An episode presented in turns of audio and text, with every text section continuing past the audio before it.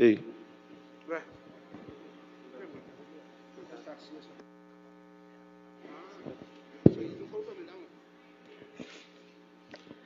Eu saúdo a igreja com a paz do Senhor. Amém? É, gostaria de convidá-los a abrir em Efésios 5, 15 e 16. Efésios 5, 15 e 16. Enquanto os irmãos acham e se levantam em reverência à palavra do Senhor, eu gostaria de fazer uma pergunta a todos, até mesmo os que estão em casa nos assistindo, né? Qual o propósito nosso de estarmos agora na presença do Senhor? Qual é para que nós viemos aqui? O que nós viemos fazer aqui, tá? Vamos pensar nisso. E aí, em Efésios 5, 15 e 16, diz assim: Portanto, vede prudentemente como andais, não como nécios, e sim como sábios, remindo o tempo, porque os dias são maus. Em outras versões, diz que aproveitando ao máximo cada oportunidade. E aí a gente pode olhar para esse tempo que a gente tem vi vivido, né? E perceber que a nossa vida é fugaz, né? Já em Tiago 4:14 já diz que nossa vida é um vapor que aparece e logo desaparece. E aí, portanto, irmãos, a gente precisa aproveitar a oportunidade de agora, de fazer o quê?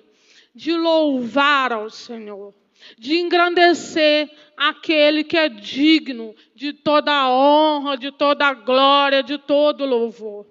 Os nossos problemas, as nossas preocupações precisam ficar agora no lugar delas, lá no cantinho porque o momento agora é dele, é para ele, é para ele. Né? A gente não vai resolver os problemas nossos agora, a gente não vai resolver situação nenhuma. Então, que a gente possa dar esse momento para Ele, rasgar o nosso coração, louvar, adorar, clamar, e que Ele sinta o cheiro suave da nossa adoração. Amém? Soberano Deus poderoso, Nos ensine, Senhor, a cada dia, Senhor, estarmos na tua presença, Senhor.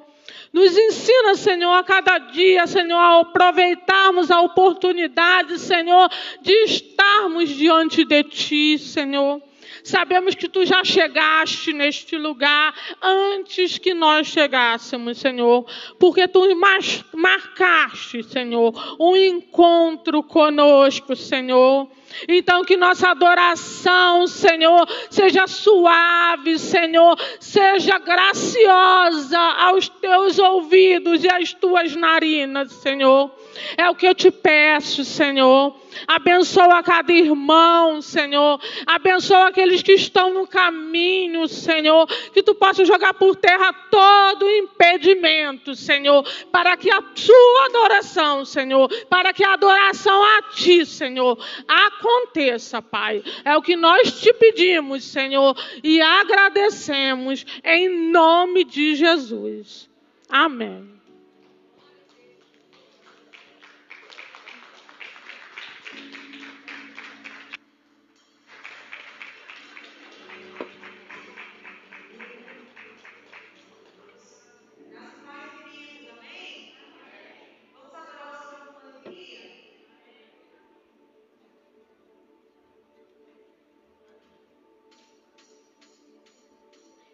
Bom estarmos aqui adorando ao Senhor mais uma noite, amém? Vamos com as palmas.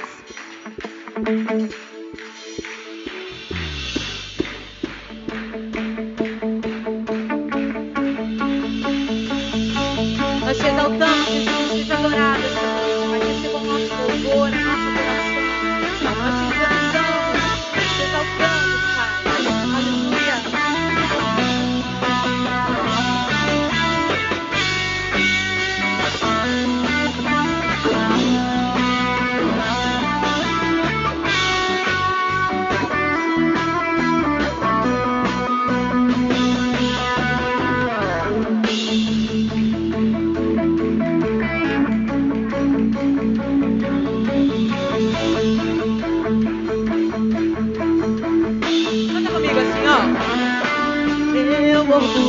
me tirou do jardim.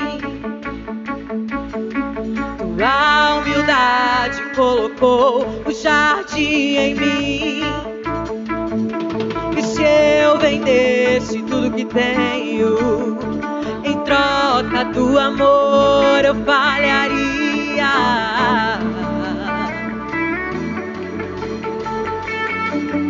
O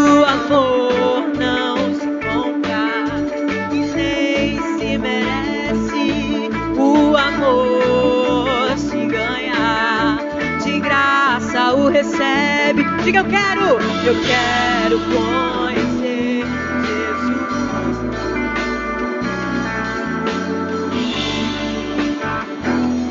Jesus, vamos lá! E ser achado nele, eu quero conhecer Jesus.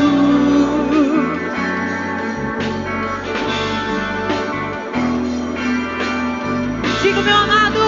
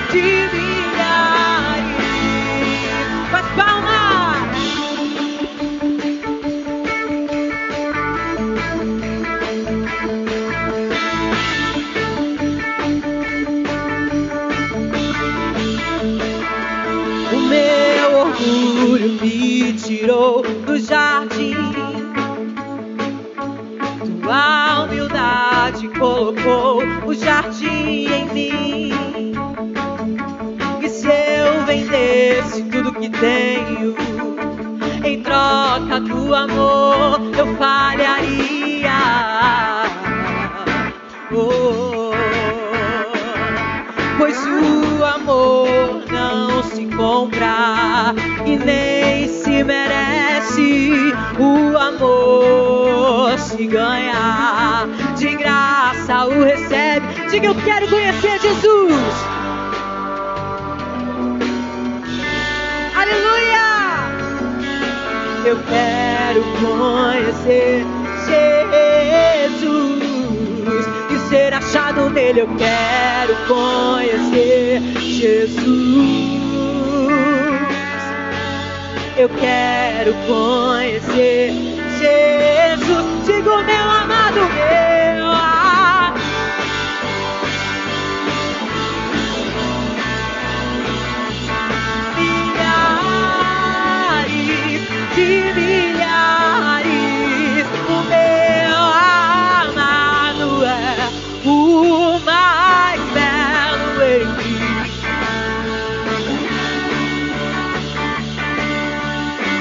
Quero ouvir sua voz, diga comigo.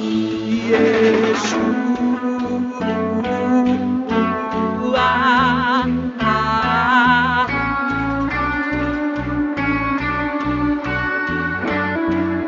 Nome sobre todo nome. Yeshua.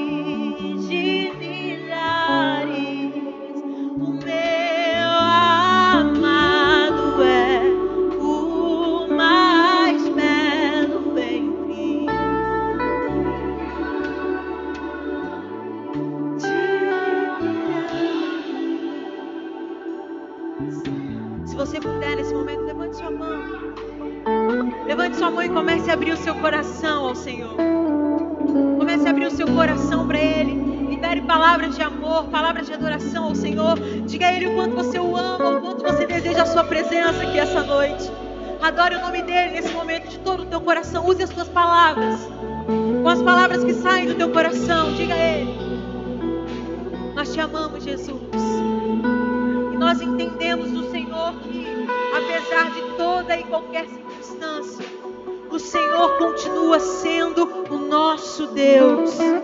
E nós estamos seguros em teus braços. Em teus braços nós encontramos refúgio. Porque o Senhor é o nosso refúgio, a nossa fortaleza. E nós não temeremos mal algum. O Senhor é o nosso Deus e por isso te exaltamos essa noite, Pai. Te glorificamos, te exaltamos, Jesus. Seja adorado, Pai. Seja adorado, Aleluia.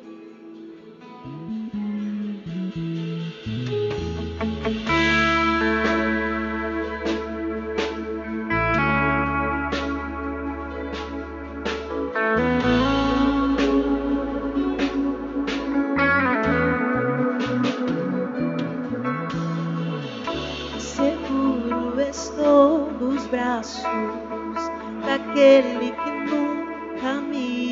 deixou. Seu amor perfeito sempre esteve. Seu amor perfeito sempre esteve repousado em mim. Se eu passar, e se eu passar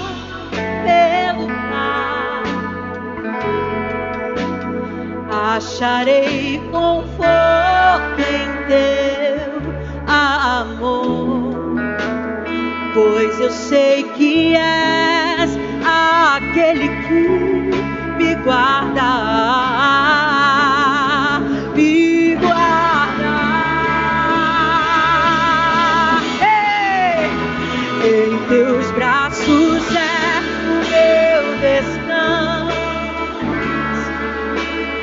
Em teus braços é o meu descanso. Em teus braços é o meu descanso. Em teus braços é o meu descanso.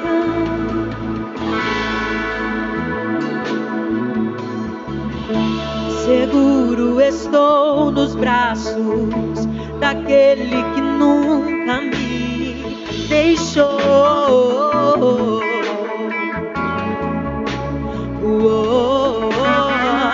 Seu amor perfeito sempre esteve repousado em mim. E se eu passar pelo vale? E se eu passar pelo vale? Acharei conforto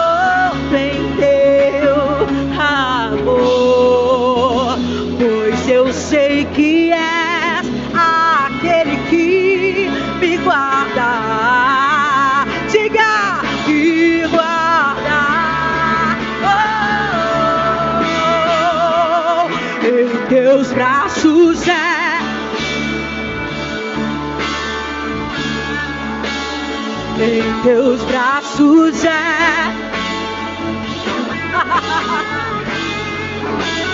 Em teus braços é o meu descanso. Em teus braços é. Levante sua mão e diga a ele. Caio em tua graça.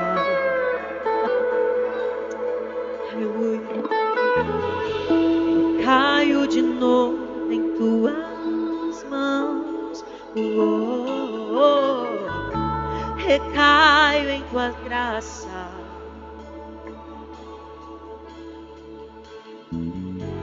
Recaio de novo em tuas mãos. E se eu passar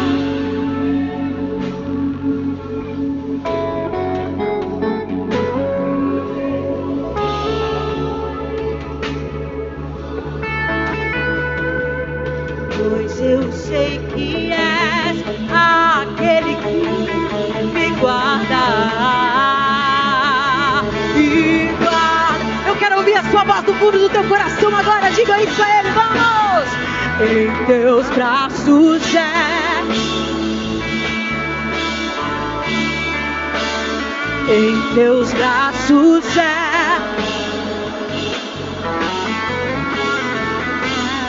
Em teus braços é o meu descanso. Em teus braços é o meu descanso.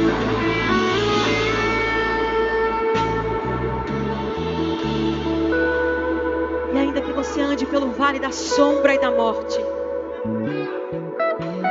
você não temerá mal algum porque o Senhor está contigo.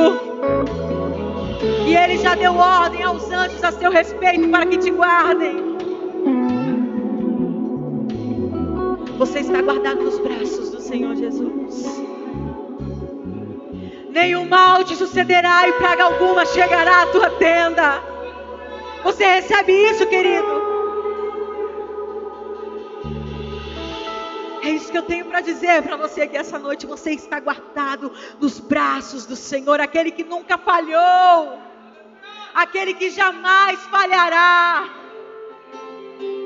E nos braços desse Pai amado, você encontra refúgio. Não importa como você chegou aqui hoje, Ele está dizendo para você assim: vem, filho amado, vem como você está, eu cuido de você. Eu cuido de você e eu te faço uma nova criatura hoje. Oh, Jesus.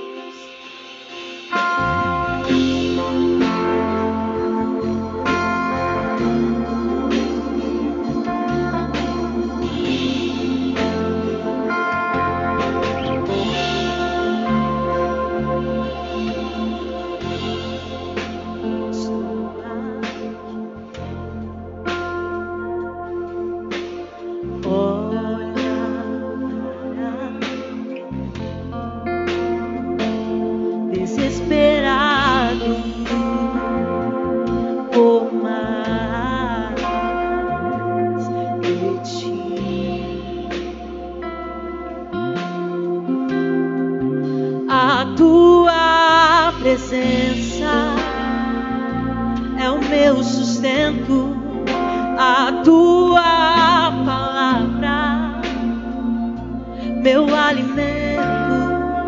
Preciso ouvir sua voz dizendo assim. Olha só o que o Senhor diz para você.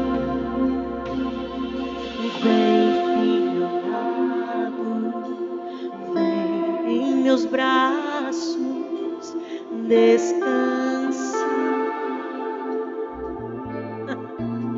Aleluia. E bem seguro te conduzirei ao meu altar. Ali falarei contigo.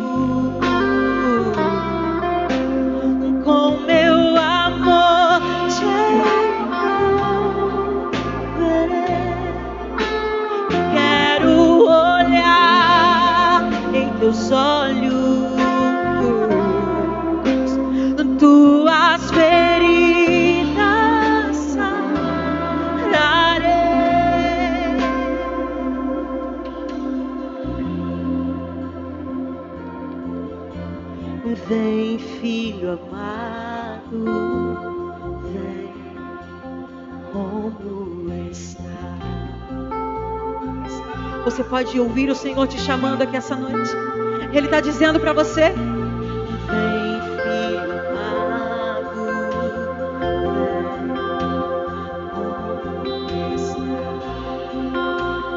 Você pode responder a Ele aqui essa noite. Levante sua mão e clame por esse Pai amado. Diga.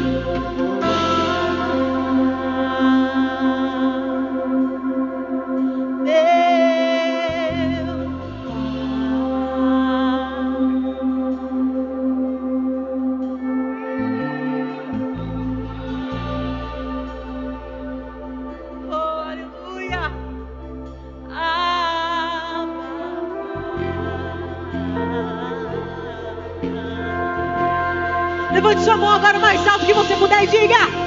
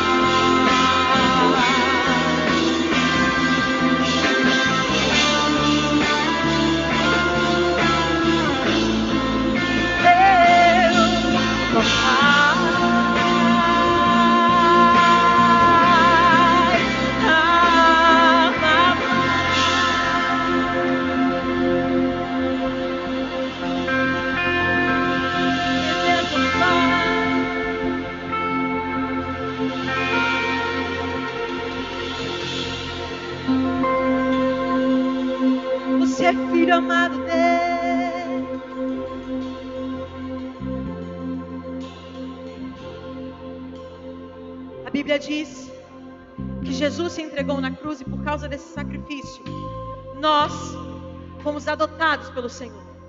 Nós recebemos o direito de sermos chamados filhos de Deus. E deixa eu te lembrar uma coisa. Depois que você entregou sua vida a Jesus, depois que você recebeu o direito de ser chamado filho de Deus, existe algo que Satanás nunca poderá roubar da tua vida.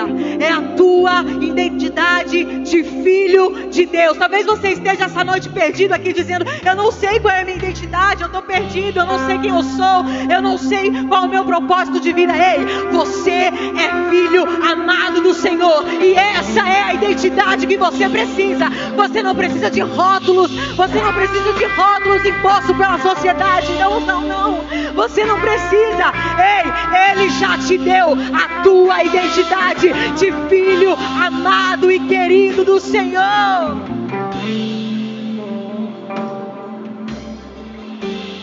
Se você chegou aqui essa noite achando que você não tem nenhum motivo para adorar a Deus, eu acabei de te lembrar de um. Você tem motivo de adorar a Deus porque você não é mais órfão. Você é filho amado do Senhor. Você tem motivos para adorar a Deus porque você não é mais escravo do pecado. O Senhor te libertou, te fez livre, livre, livre, livre, livre, livre.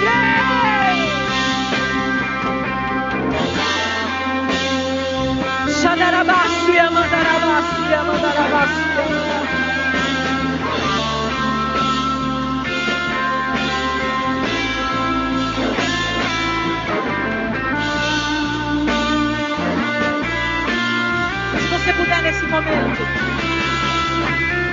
Levante sua mão comigo. Nós vamos cantar junto esse refrão mais uma vez. Diga, Pai.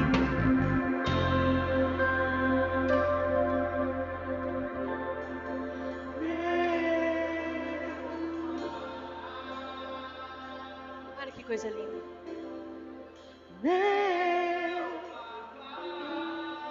Obrigada pelo teu amor, Jesus.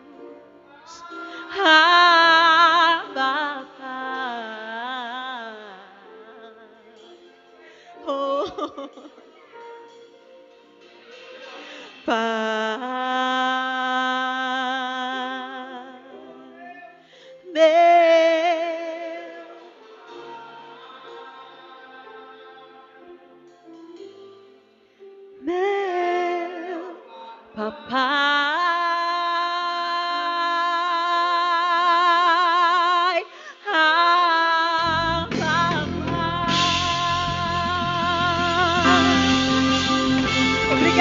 Jesus.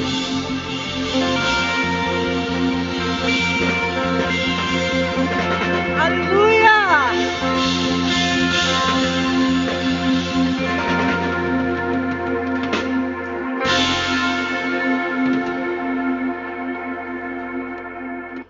Essa canção que nós vamos cantar agora, ela ministra muito ao meu coração. Talvez você não conheça. É uma música autoral. Você conseguiu a letra aí? Conseguiu? Tá bom. Obrigada. É, e eu vou pedir para vocês adorarem ao Senhor comigo. Quando o Senhor me deu essa canção, sabe aquele momento, pastor, que a gente está orando e o Senhor começa a lembrar a gente todos os momentos que a gente já viveu? Os momentos bons, os momentos ruins. E aí ele mostra para você, ele te diz assim: não importa qual o momento que você está vivendo, eu estou contigo. Não importa qual a situação que você está enfrentando, eu estou contigo. Sabe por quê? Apesar de nós, apesar do nosso pecado, apesar da nossa iniquidade, nós somos filhos amados do Senhor. E a palavra diz assim: se vocês que são maus sabem dar boas coisas aos seus filhos, quem dirá eu, que sou teu pai, Rei dos Reis, Senhor dos Senhores? Jamais, querido. Essa parte Rei dos Reis, Senhor dos Senhores, eu acrescentei, não está escrito assim não. Mas para simplificar para você, Ele está com você. Não importa o momento que você esteja vivendo. E eu quero que você preste atenção na letra dessa canção. Existe uma coisa que eu falo que é o seguinte: o Senhor não se move por aquilo que nós sabemos cantar, porque a adoração não é o que nós cantamos. A adoração não é a mão que nós levantamos. A adoração é a vida que nós vivemos. Então, se a tua vida é uma adoração, você vai expressar a adoração para o Senhor aqui durante esse culto. Não importa a letra da canção, não importa se você saiba cantar, não. Você só vai adorar o nome dele. Vamos adorar?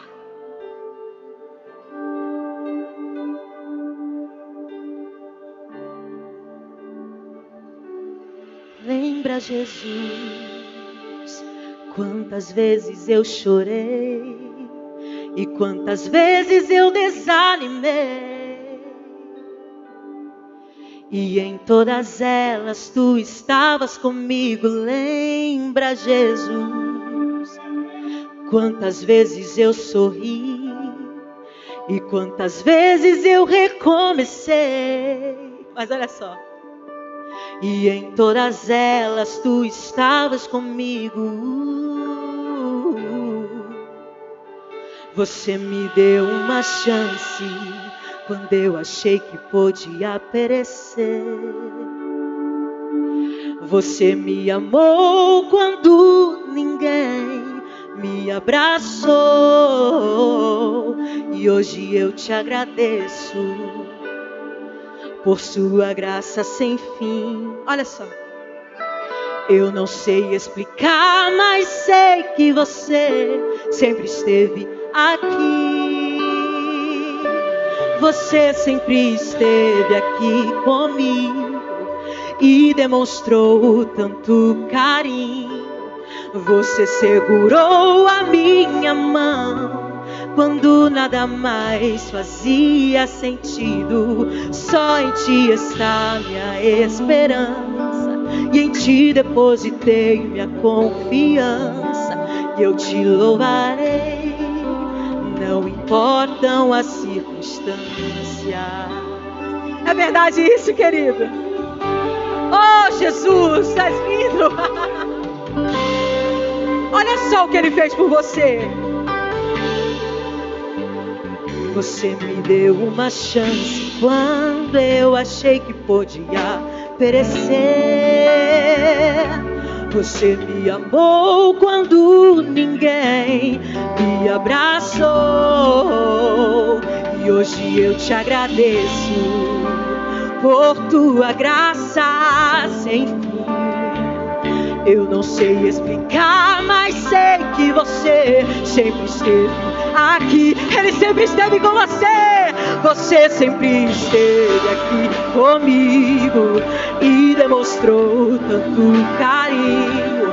Você segurou a minha mão quando nada mais fazia sentido. Só em ti está minha esperança e em ti depositei minha confiança. Eu te louvarei, não importam as circunstâncias. Você pode cantar comigo? Cante assim. Você sempre esteve aqui comigo e demonstrou tanto carinho. Você segurou a minha mão quando nada mais fazia sentido. Só em ti está minha esperança e em ti depositei.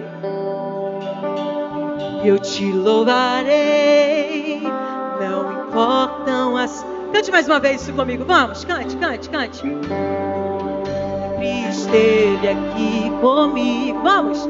E demonstrou.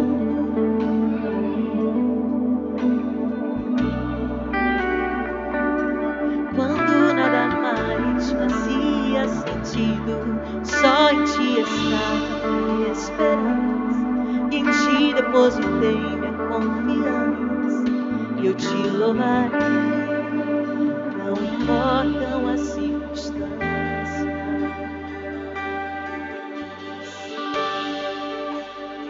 Senhor sempre esteve contigo. Ainda que nada faça sentido, o Senhor está ao teu lado, dizendo que você é filha amada do Senhor.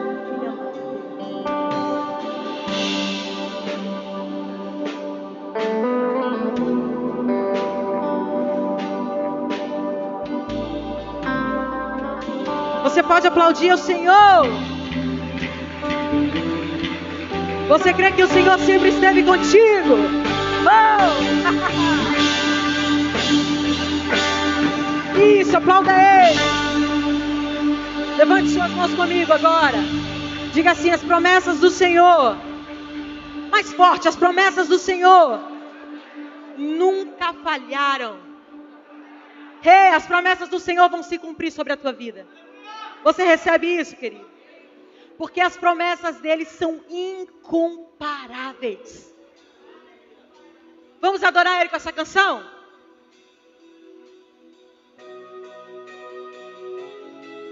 Quero te lembrar isso essa noite. As promessas dele sobre a tua vida são incomparáveis.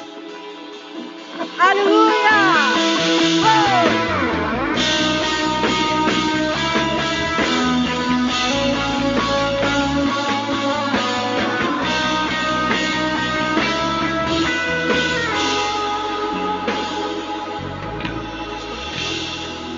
Jesus, Salvador, outro igual não há. Por quê? Todos os dias eu quero louvar as maravilhas de Deus.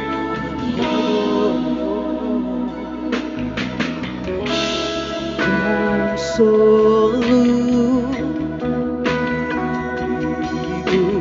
força e refúgio é o Senhor, com todo o meu ser, com tudo que sou, eu sempre e sempre te. Coisa linda! Aleluia! Aclame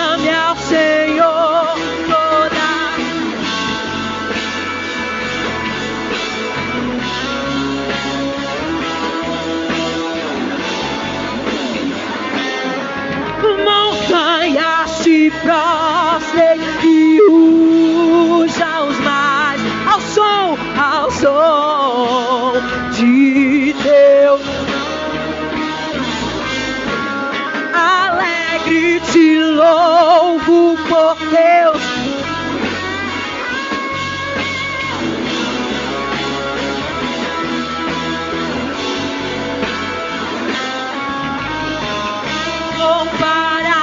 Incomparáveis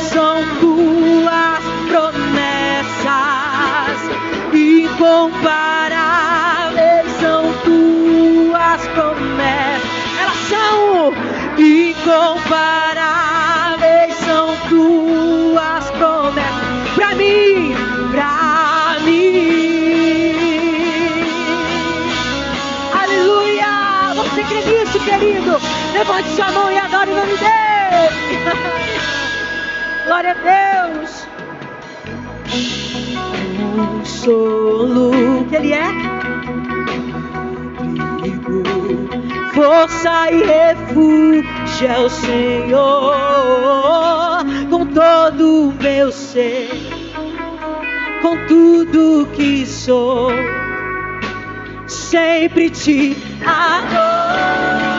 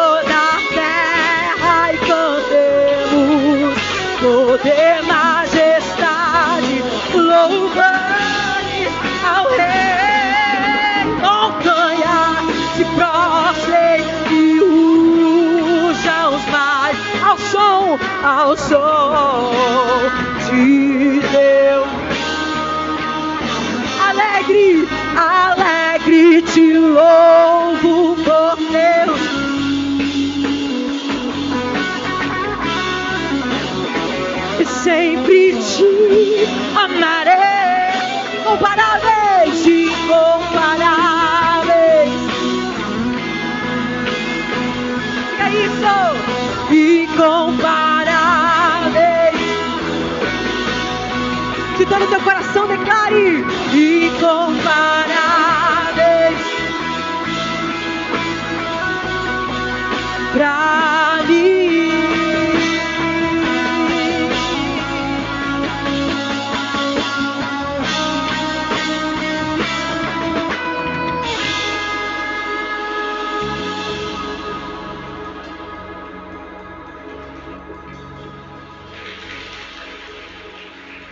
Amém.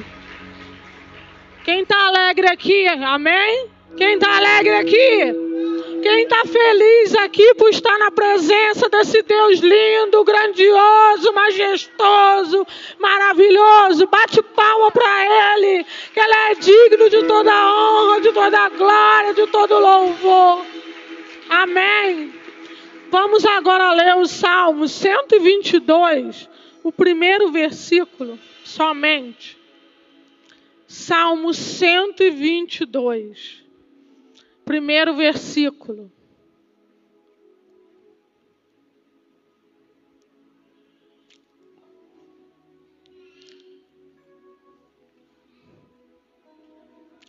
Todos acharam?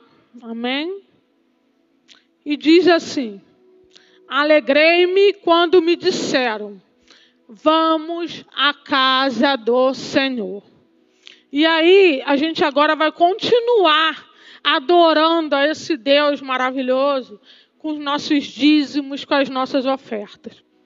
Mas eu queria retratar essa passagem aonde o salmista descreve a alegria de ir ao templo, de subir a Jerusalém para se encontrar com o Senhor. E mais uma vez a gente vê a oportunidade de estar adorando ao nosso Deus, além dos louvores, adorando com as nossas ofertas, com os nossos dízimos, né? E ele fala que ele ele vai louvar com a vida dele, primeiramente. Então eu conclamo a igreja a estar adorando agora, neste momento, ofertando a sua própria vida. Porque o nosso Deus, ele não precisa de valores materiais. Ele não tem necessidade de valores materiais. Mas ele se alegra quando a gente entrega a nossa vida em primeiro lugar. Né? E aí o povo de Deus subia a Jerusalém louvava por sua bondade, pela bondade do Senhor, com a sua vida. E os louvores em voz alta eram acompanhados com as ofertas. Precisamos entender que, Jesus, que o Senhor não necessita de valores materiais mas ele se alegra verdadeiramente quando nós entregamos a nossa vida e entendemos que todos os benefícios que ele tem feito por nós, a gente vem entregar no gasofilácio. Não por obrigação, mas com alegria por todos esses benefícios. E aí, a exemplo do salmista, que nós possamos entender a importância de entregar este momento, neste momento, as nossas primícias, com alegria e com gratidão. Então eu quero convidar todos que puderem ficar de pé nesse momento. Quem trouxe oferta, quem não trouxe, quem trouxe dízimo, quem não trouxe, porque como eu falei, a oferta mais importante é o seu coração, a sua vida.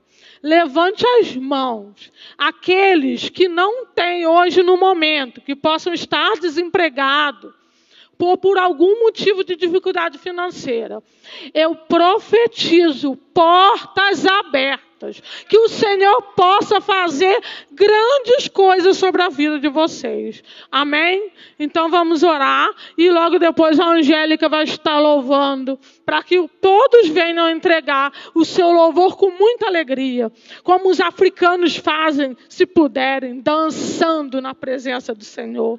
Amém? Senhor Deus Todo-Poderoso, Senhor. Mais uma vez, Senhor, engrandecemos o teu nome, Senhor. E te entregamos agora neste momento, Senhor, em primeiro lugar, as nossas vidas, Senhor. Agradecemos, Senhor, pela oportunidade, Senhor, de te adorarmos, Senhor, de te adorarmos com nossas vidas, te adorarmos com as nossas ofertas e com nossos dízimos, Senhor. Te peço, Senhor, que tu possa abençoar cada irmão, Senhor. Prover na vida de cada um, Senhor e que por esses dias, Senhor, aqueles que estão desempregados, Senhor, aqueles que precisam, Senhor, de uma resposta, Senhor, porque sabe, tu sabes, Senhor, que temos nossas necessidades materiais, Pai, que tu possa abrir as portas do céu, Pai. É o que eu te peço em nome de Jesus. Amém. E dê uma salva de palmas e vem com muita alegria entregar o seu dízimo, a sua oferta. Amém? Meu coração seja um monte que percorro, a fonte que eu bebo és minha canção. Rei do meu coração, seja o meu esconderijo refúgio que preciso és minha canção. Tu és bom, bom. Oh, tu és bom,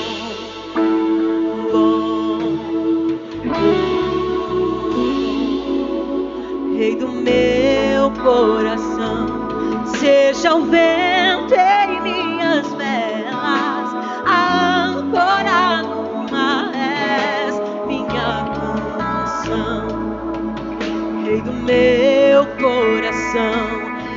seja o meu esconderijo, refúgio que preciso és minha canção. Diga, tu és bom, tu és bom, bom. Oh, tu és bom, bom. Oh, tu és bom, bom. Oh, és bom, bom.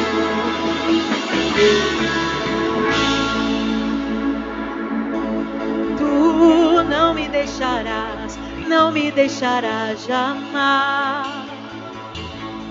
Tu não me deixarás, não me deixarás jamais. Você pode repetir isso? Diga!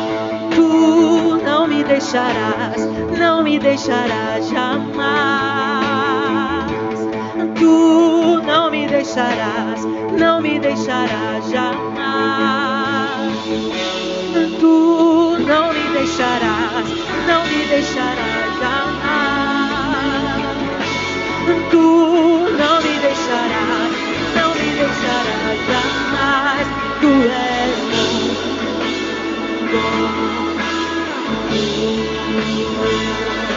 Tu és bom.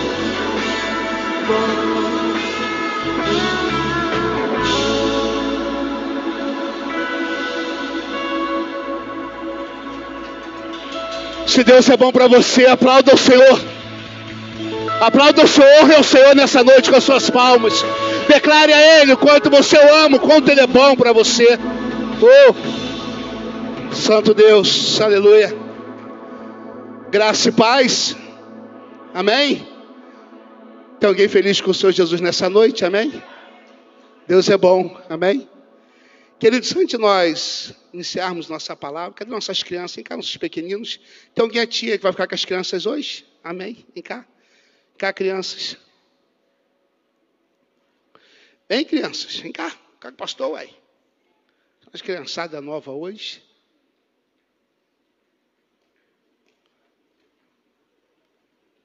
Estenda sua mão para cá, vamos abençoar nossos pequeninos em nome de Jesus. Senhor Deus Pai, em teu nome, nós abençoamos, Pai, agora nossos pequeninos, nossas crianças, Pai. E queremos, Pai, em teu nome, declarar a bênção do Senhor sobre elas, Pai.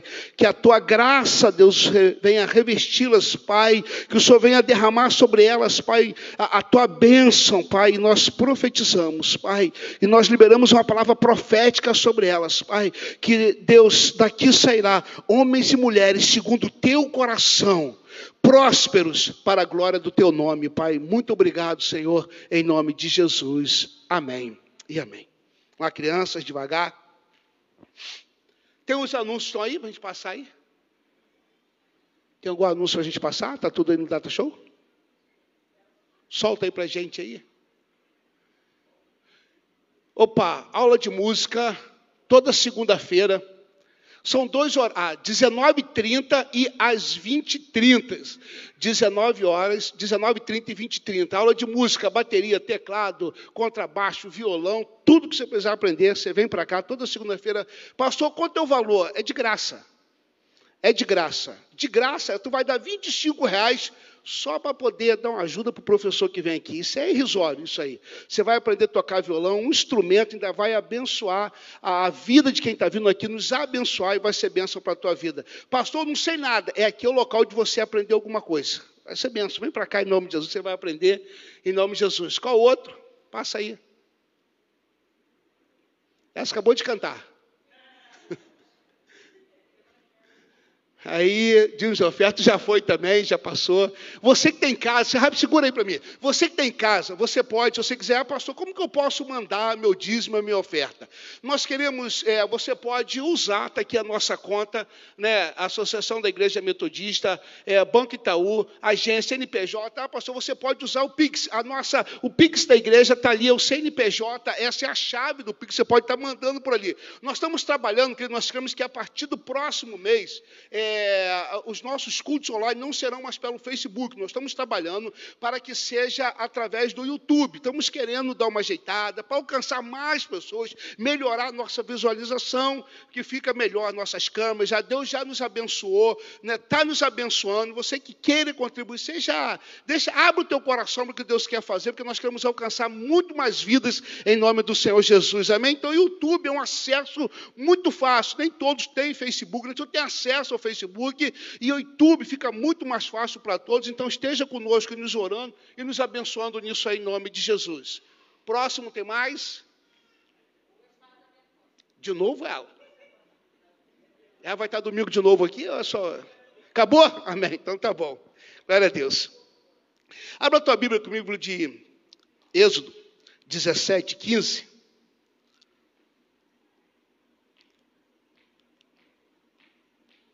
Livro de Êxodo, capítulo 17, versículo 15.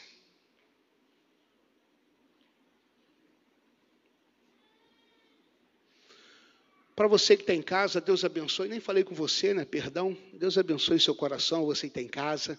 Que Deus abençoe sua vida em nome do Senhor Jesus Cristo. Você achou? Sei que você já estava de pé esse tempo todo, mas eu queria convidar você a ficar de pé só mais um pouquinho. 17, 15, todos acharam, amém? E Moisés edificou um altar e chamou o seu nome, o Senhor é minha bandeira. Você pode repetir comigo, não só o 15 só, pode voltar. Você pode repetir comigo, o Senhor é minha bandeira. Vamos lá, um, dois, três e. O Senhor é minha bandeira. Está fraco demais. Para o senhor que a sua bandeira, ele não recebeu, não. Vamos lá, um, dois, três e. Aplauda o Senhor Jesus. Pode se assentar, querido, em nome de Jesus, aleluia.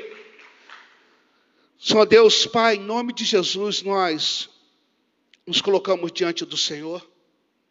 Pai, pedimos que o Senhor venha falar conosco, Pai, nessa noite. Pedimos que o Senhor, Deus, agora ministre aos nossos corações.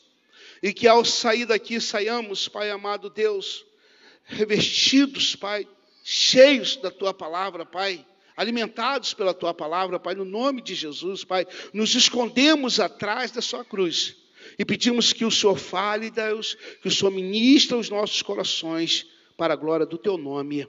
Amém. E amém. Glória a Deus, amém. Deus nos chamou das trevas para a luz. Deus nos chamou não para a derrota, mas sim para a vitória. Amém? Porque ele diz que em Cristo nós somos mais que vencedores. Em Jesus Cristo nós somos mais do que vencedores. Quando nós olhamos para esse texto, Moisés está vivendo uma guerra, Israel está vivendo uma guerra contra os Amalequitas. Aonde Deus já tinha dado o milagre, aonde eles chegam em Refidim, não tem água, Deus abençoa, desce água, Deus traz água, Deus abençoa o povo com água, e mais adiante, agora os amalequitas vêm contra agora o povo de Israel, de, Moisés chama José, Josué, e diz, Josué, separa os homens agora, tira alguns homens, e vão para a batalha que Deus irá ser, Deus vai ser conosco, nós iremos sair vitoriosos dessa batalha, nós vamos vencer essa guerra, e Josué Josué vai agora para a batalha e Deus começa a operar maravilha no meio daquele lugar, porém, tem uma coisa muito interessante. Se você pegar a partir do, cap, do versículo 8, do capítulo 17, a Bíblia diz que enquanto Moisés estava com suas mãos levantadas, o povo prevalecia, ganhava. Deus ia abençoando, o povo ia ganhando. Moisés cansava, o inimigo começava a prosperar sobre eles. E agora eles entenderam, pegaram uma pedra, colocaram sobre as mãos de Moisés, Arão e Ur seguraram as mãos de Moisés, e agora o povo sai vitorioso daquela batalha de Moisés, estende agora um, um altar de adoração naquele lugar e diz: O Senhor é a nossa bandeira. E Deus diz Moisés: escreve isso, anota isso, para ficar na memória do povo. Querido, quando nós olhamos para a bandeira, ela expressa alguns sentimentos. Quando nós olhamos para a nossa bandeira, verde, amarela, azul e branco, ela está expressando alguns sentimentos. O branco é desejo pela paz, o azul é céus rios brasileiros, o amarelo é riquezas naturais do Brasil, o verde é riqueza da flora, fauna do país, as estrelas significam os estados do Brasil, e eles representam tudo isso. Já o branco, é, é, o losango, ele simboliza a proteção da família e da mulher, e o círculo azul é um emblema, um emblema tradicional romano. O melhor significado de uma bandeira ela é basicamente um símbolo que representa um estado de soberania. Ela representa um clã, ela, ela representa um reino, um povo, uma família. Ela representa uma ideologia, uma bandeira, ela representa uma mensagem. E ela está trazendo tudo isso. E agora você entenda comigo uma coisa: a bandeira, ela sempre tem que estar em local de destaque. A bandeira sempre vai estar em local de destaque. A bandeira brasileira, segundo o Código Nacional, ela sempre tem que estar no centro ou à direita. Por que, que a bandeira sempre tem que estar em destaque? Porque ela está dando um rumo, ela está dando uma direção. Quando Moisés estende e fica, o Senhor é a nossa bandeira, o Senhor é a minha bandeira. Deus estava dizendo através de Moisés: Eu sou o rumo de vocês. Só que, querido, nós ao longo do tempo, nós perdemos o nosso rumo, perdemos a nossa bandeira. A palavra do Senhor diz em Mateus capítulo 6, versículo 33: Buscai primeiro o reino de Deus e a sua justiça, e as demais coisas elas vos serão parece que nós invertemos o processo das coisas. Nós deixamos Deus de lado, Ele não é mais o meu rumo, e eu agora começo a buscar aquilo que é prioridade para mim. Eu começo a buscar aquilo que eu entendo para mim, e eu deixei Deus de lado para não ser mais a minha direção. Deus não é mais a minha direção. Eu sou conduzido por aquilo que eu acho que eu estou correto. Eu sou conduzido por aquilo que eu acho que eu estou na direção do controle de todas as coisas. Quando você olha, hoje nem não é com tanta expressividade, não é mais expressivo isso, né? Mas na minha época de colégio, todo 7 de setembro tinha um desfile, né? não sei se ainda é muito comum, tem alguns professores aqui, né? mas não é mais, não vejo mais com tanta, tanta afinco, mas a gente, nós vimos isso. E a bandeira ia sempre aonde? Aonde? Na frente a bandeira ela sempre ia na frente, atrás vinha a galera marchando, vinha a banda, vinha gente pulando, dançando e aquela coisa toda, não era assim que é, e vinha, mas a bandeira ela sempre ia na frente dando uma direção. Deixa eu te dizer uma coisa nessa noite em nome do Senhor Jesus. Deus é a nossa bandeira. Por que, que nós perdemos a nossa direção? Por que, que nós perdemos o nosso rumo? Por que, que nós perdemos o nosso lema? Por que, que nós perdemos o nosso, o, o, o, a, a nossa direção? Porque nós baixamos a nossa bandeira e Deus já não é mais a nossa direção. Eu lembro de uma geração, de um povo que toda decisão era tomada a partir do que Deus falava com ele. É Deus está dizendo: vamos buscar o Senhor, vamos buscar. O que Deus tem para nós, Deus tem dado essa direção. Quantas vezes decisões que nós íamos tomar, Deus deu uma direção contrária para o seu povo e, voltou-se atrás, porque Deus falou: não faz. É Deus e a direção. Querido, mas hoje nós começamos a andar pelos nossos, pelos nossos próprios caminhos. Deixamos de ser, viu quando criança tá, começa a andar? Você está ali segurando a mão dela, você está segurando, segurando, e ah, você é a direção dela, você é o sustento dela, e ela está ali conduzindo, sendo conduzida por você. Depois ela começa a dar alguns passinhos, né? mas ainda depende do pai da mãe, né? ainda depende dos pais. Daqui a pouco começou a andar, ela começou a ter segurança, para o negócio desanda. Né? O negócio desandou, aí você começa a orar. Eu, eu, Fala, Deus, por que, que essa criança começou a andar com vontade de segurar? Porque tu não aguenta mais correr atrás de para baixo e para cima, porque ela agora se acha, agora acha que ela pode fazer. E muitas vezes nós começamos a fazer isso e começamos a dizer: Eu tenho, eu tenho a minha direção, eu sou guiado pelos meus próprios passos. Eu começo a fazer aquilo que eu acho que eu tenho que fazer. E nós começamos a tirar nossa bandeira, a deixar a bandeira de lado. Deus vai ficando de lado, porque agora eu sei para onde eu quero ir, agora eu sei aonde eu quero chegar, agora eu já sei qual é o meu destino, não preciso mais do Senhor, não preciso mais da sua direção, querido. E quantas vezes nós caímos em buraco? Estou falando para mim nessa noite, quantas vezes nós erramos porque nós tiramos Deus do controle da direção? Quantas burradas nós já fizemos na vida porque nós deixamos Deus de lado, deixamos a nossa bandeira de lado. Não, não, eu agora eu sei que eu vou fazer, eu já sei que eu vou comprar, agora eu já sei que eu vou decidir, e Deus começamos a ficar de lado. Entenda uma coisa. Deus quer nos dar um rumo novamente. Você está entendendo? Deus quer nos trazer de volta. Deus quer nos arrastar de volta e trazer rumo, nos aprumar novamente e dizer: é, aqui está um povo que vai sendo guiado pela minha. Sabe o que Deus fez com o povo no deserto? A pessoa diz que o povo no deserto eles eram guiados por Deus.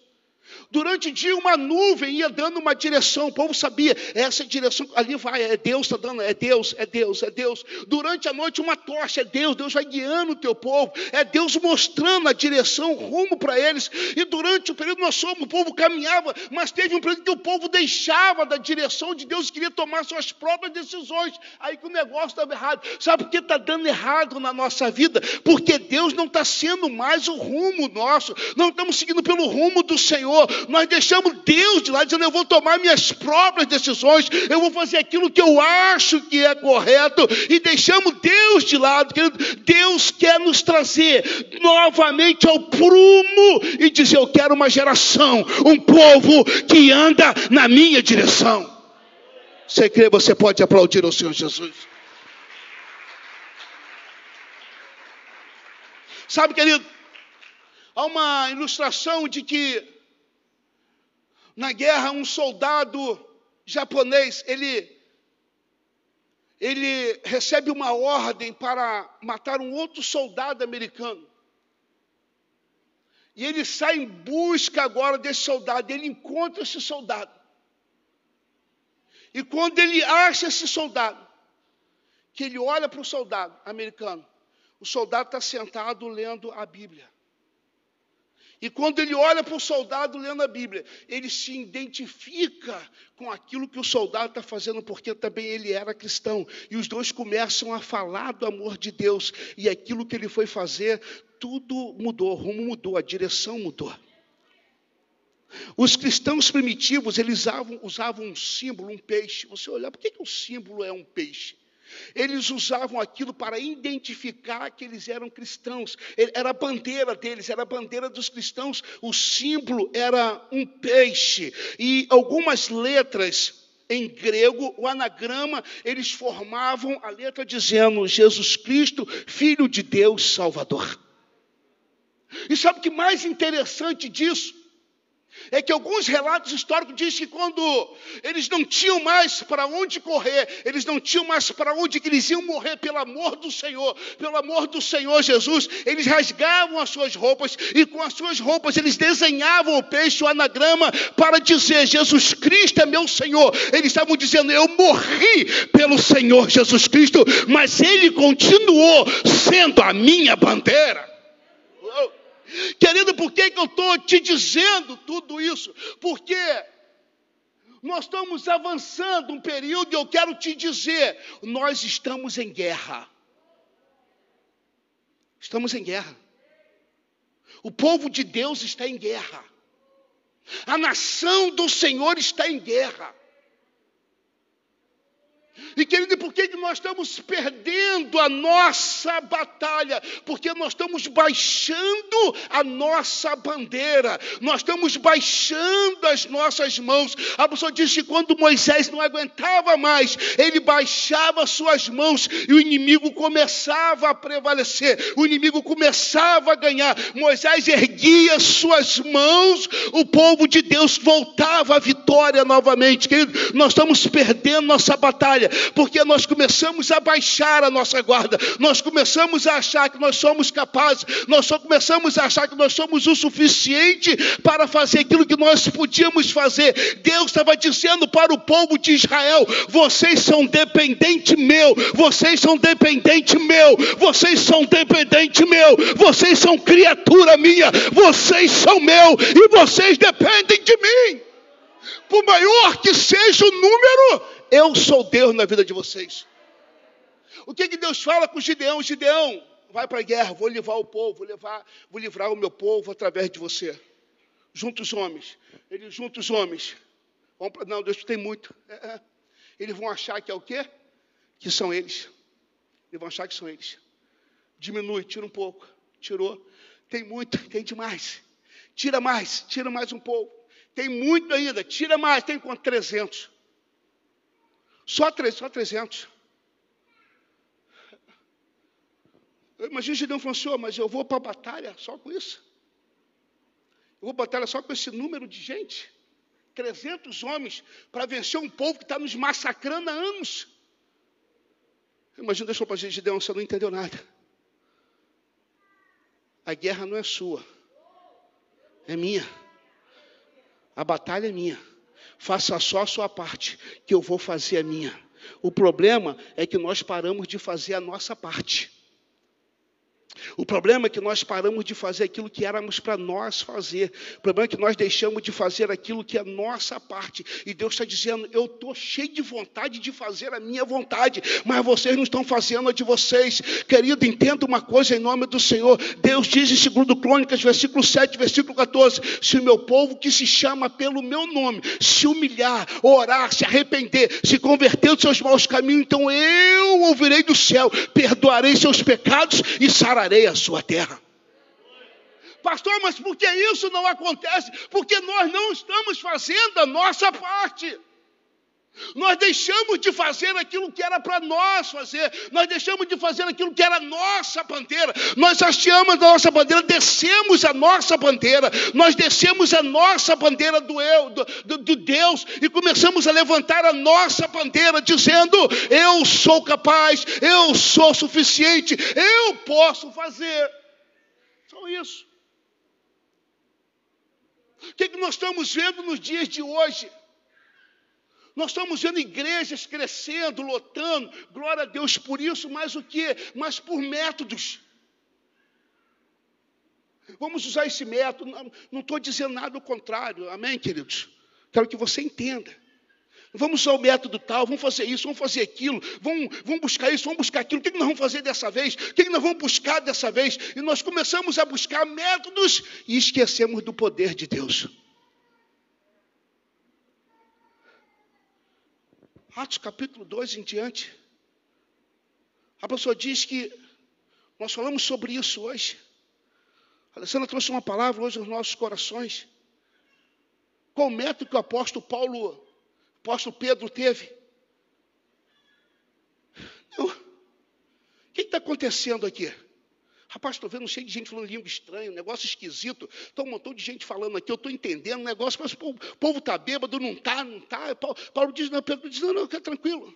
Isso aqui, querido, é só uma manifestação do poder de Deus. E ele começa a falar, ele começa a dizer: Isso aqui que vocês estão vendo já foi profetizado lá atrás. Aquilo foi o que Joel falou, aquilo foi o que o profeta Isaías falou. E a palavra do Senhor diz que naquele dia quase 3 mil almas se rendem aos pés do Senhor. Não tinha método, não tinha nada, tinha a descida do Espírito Santo de Deus.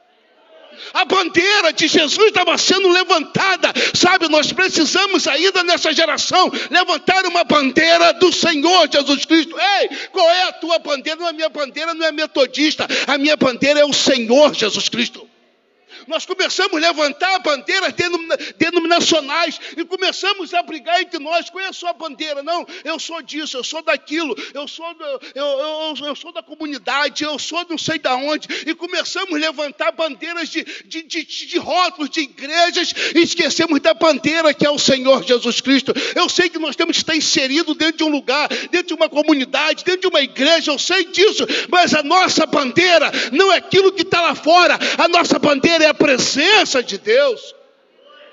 Sabe que quando o povo de Deus se unir em um único propósito, não tem nada que segure o nosso Brasil. Quando nós nos unimos em um único propósito, nada segura o nosso município. Por quê? Porque foi isso que aconteceu. Foi isso que aconteceu em outros lugares. E não pode ser diferente no nosso. Hoje foi falado pela manhã, se você tiver a oportunidade de ver, você pode procurar no YouTube, tem disponível. O milagre das Ilhas Fiji, você vai ver lá o que, que Deus fez numa ilha amaldiçoada. Numa ilha que não ia para lugar nenhum.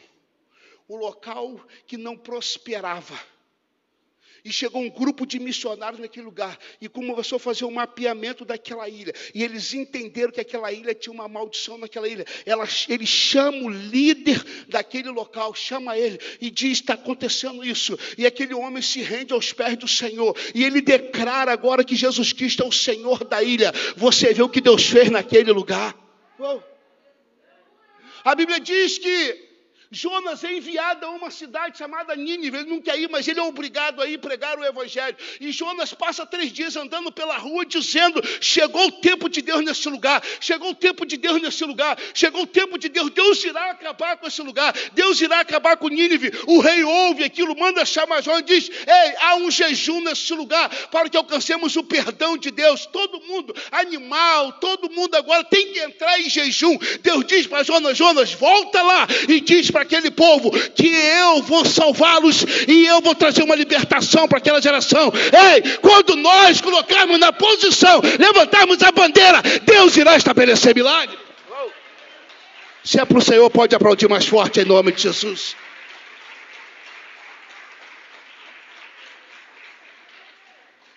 Nós perdemos a bandeira do amor. Nós perdemos a bandeira do amor. Nós não temos mais compaixão. Nós perdemos a bandeira do Evangelho. Nós abaixamos a bandeira do Evangelho. Quando eu falo de bandeira do Evangelho, eu sou de um tempo que nós pregávamos em cima de caminhão, na rua, em qualquer lugar. Tem uma missão com o João, nós vamos voltar daqui um tempo, daqui uns dias, a fazer uns cultos bem aqui na praça, aqui, um sábado pela manhã, cantar os louvores, liberar uma palavra profética. Eu não estou falando de denominação, estou falando do amor do Senhor Jesus Cristo. Pastor diz, por todo mundo, pregar o Evangelho. Aquele que crê e for batizado, esse será salvo. Estou falando do amor do Senhor Jesus Cristo. Queridos, precisamos levantar essa bandeira do Evangelho levantar uma bandeira da salvação. Quando nós falamos sobre isso, querido, nós perdemos a bandeira da união. E nós começamos a brigar entre nós. Quem canta melhor? Quem prega melhor? Quem é o melhor? Qual a igreja que é maior? Qual a igreja que tem mais?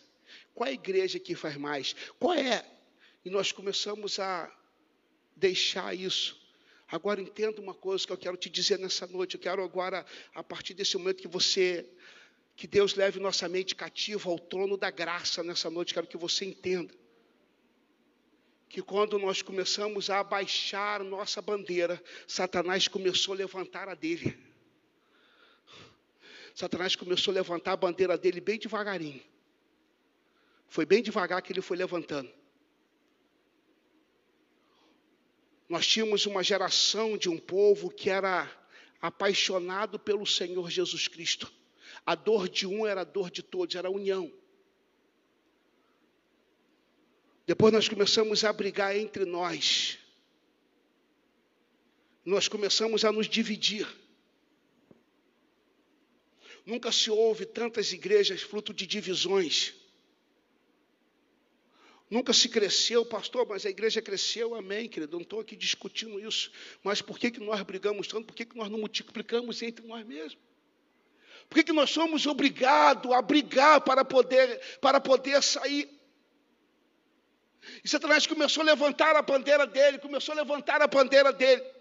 E o povo de fora, a quem nós estávamos pregando, começou a perceber, começou a notar que entre nós não havia mais união.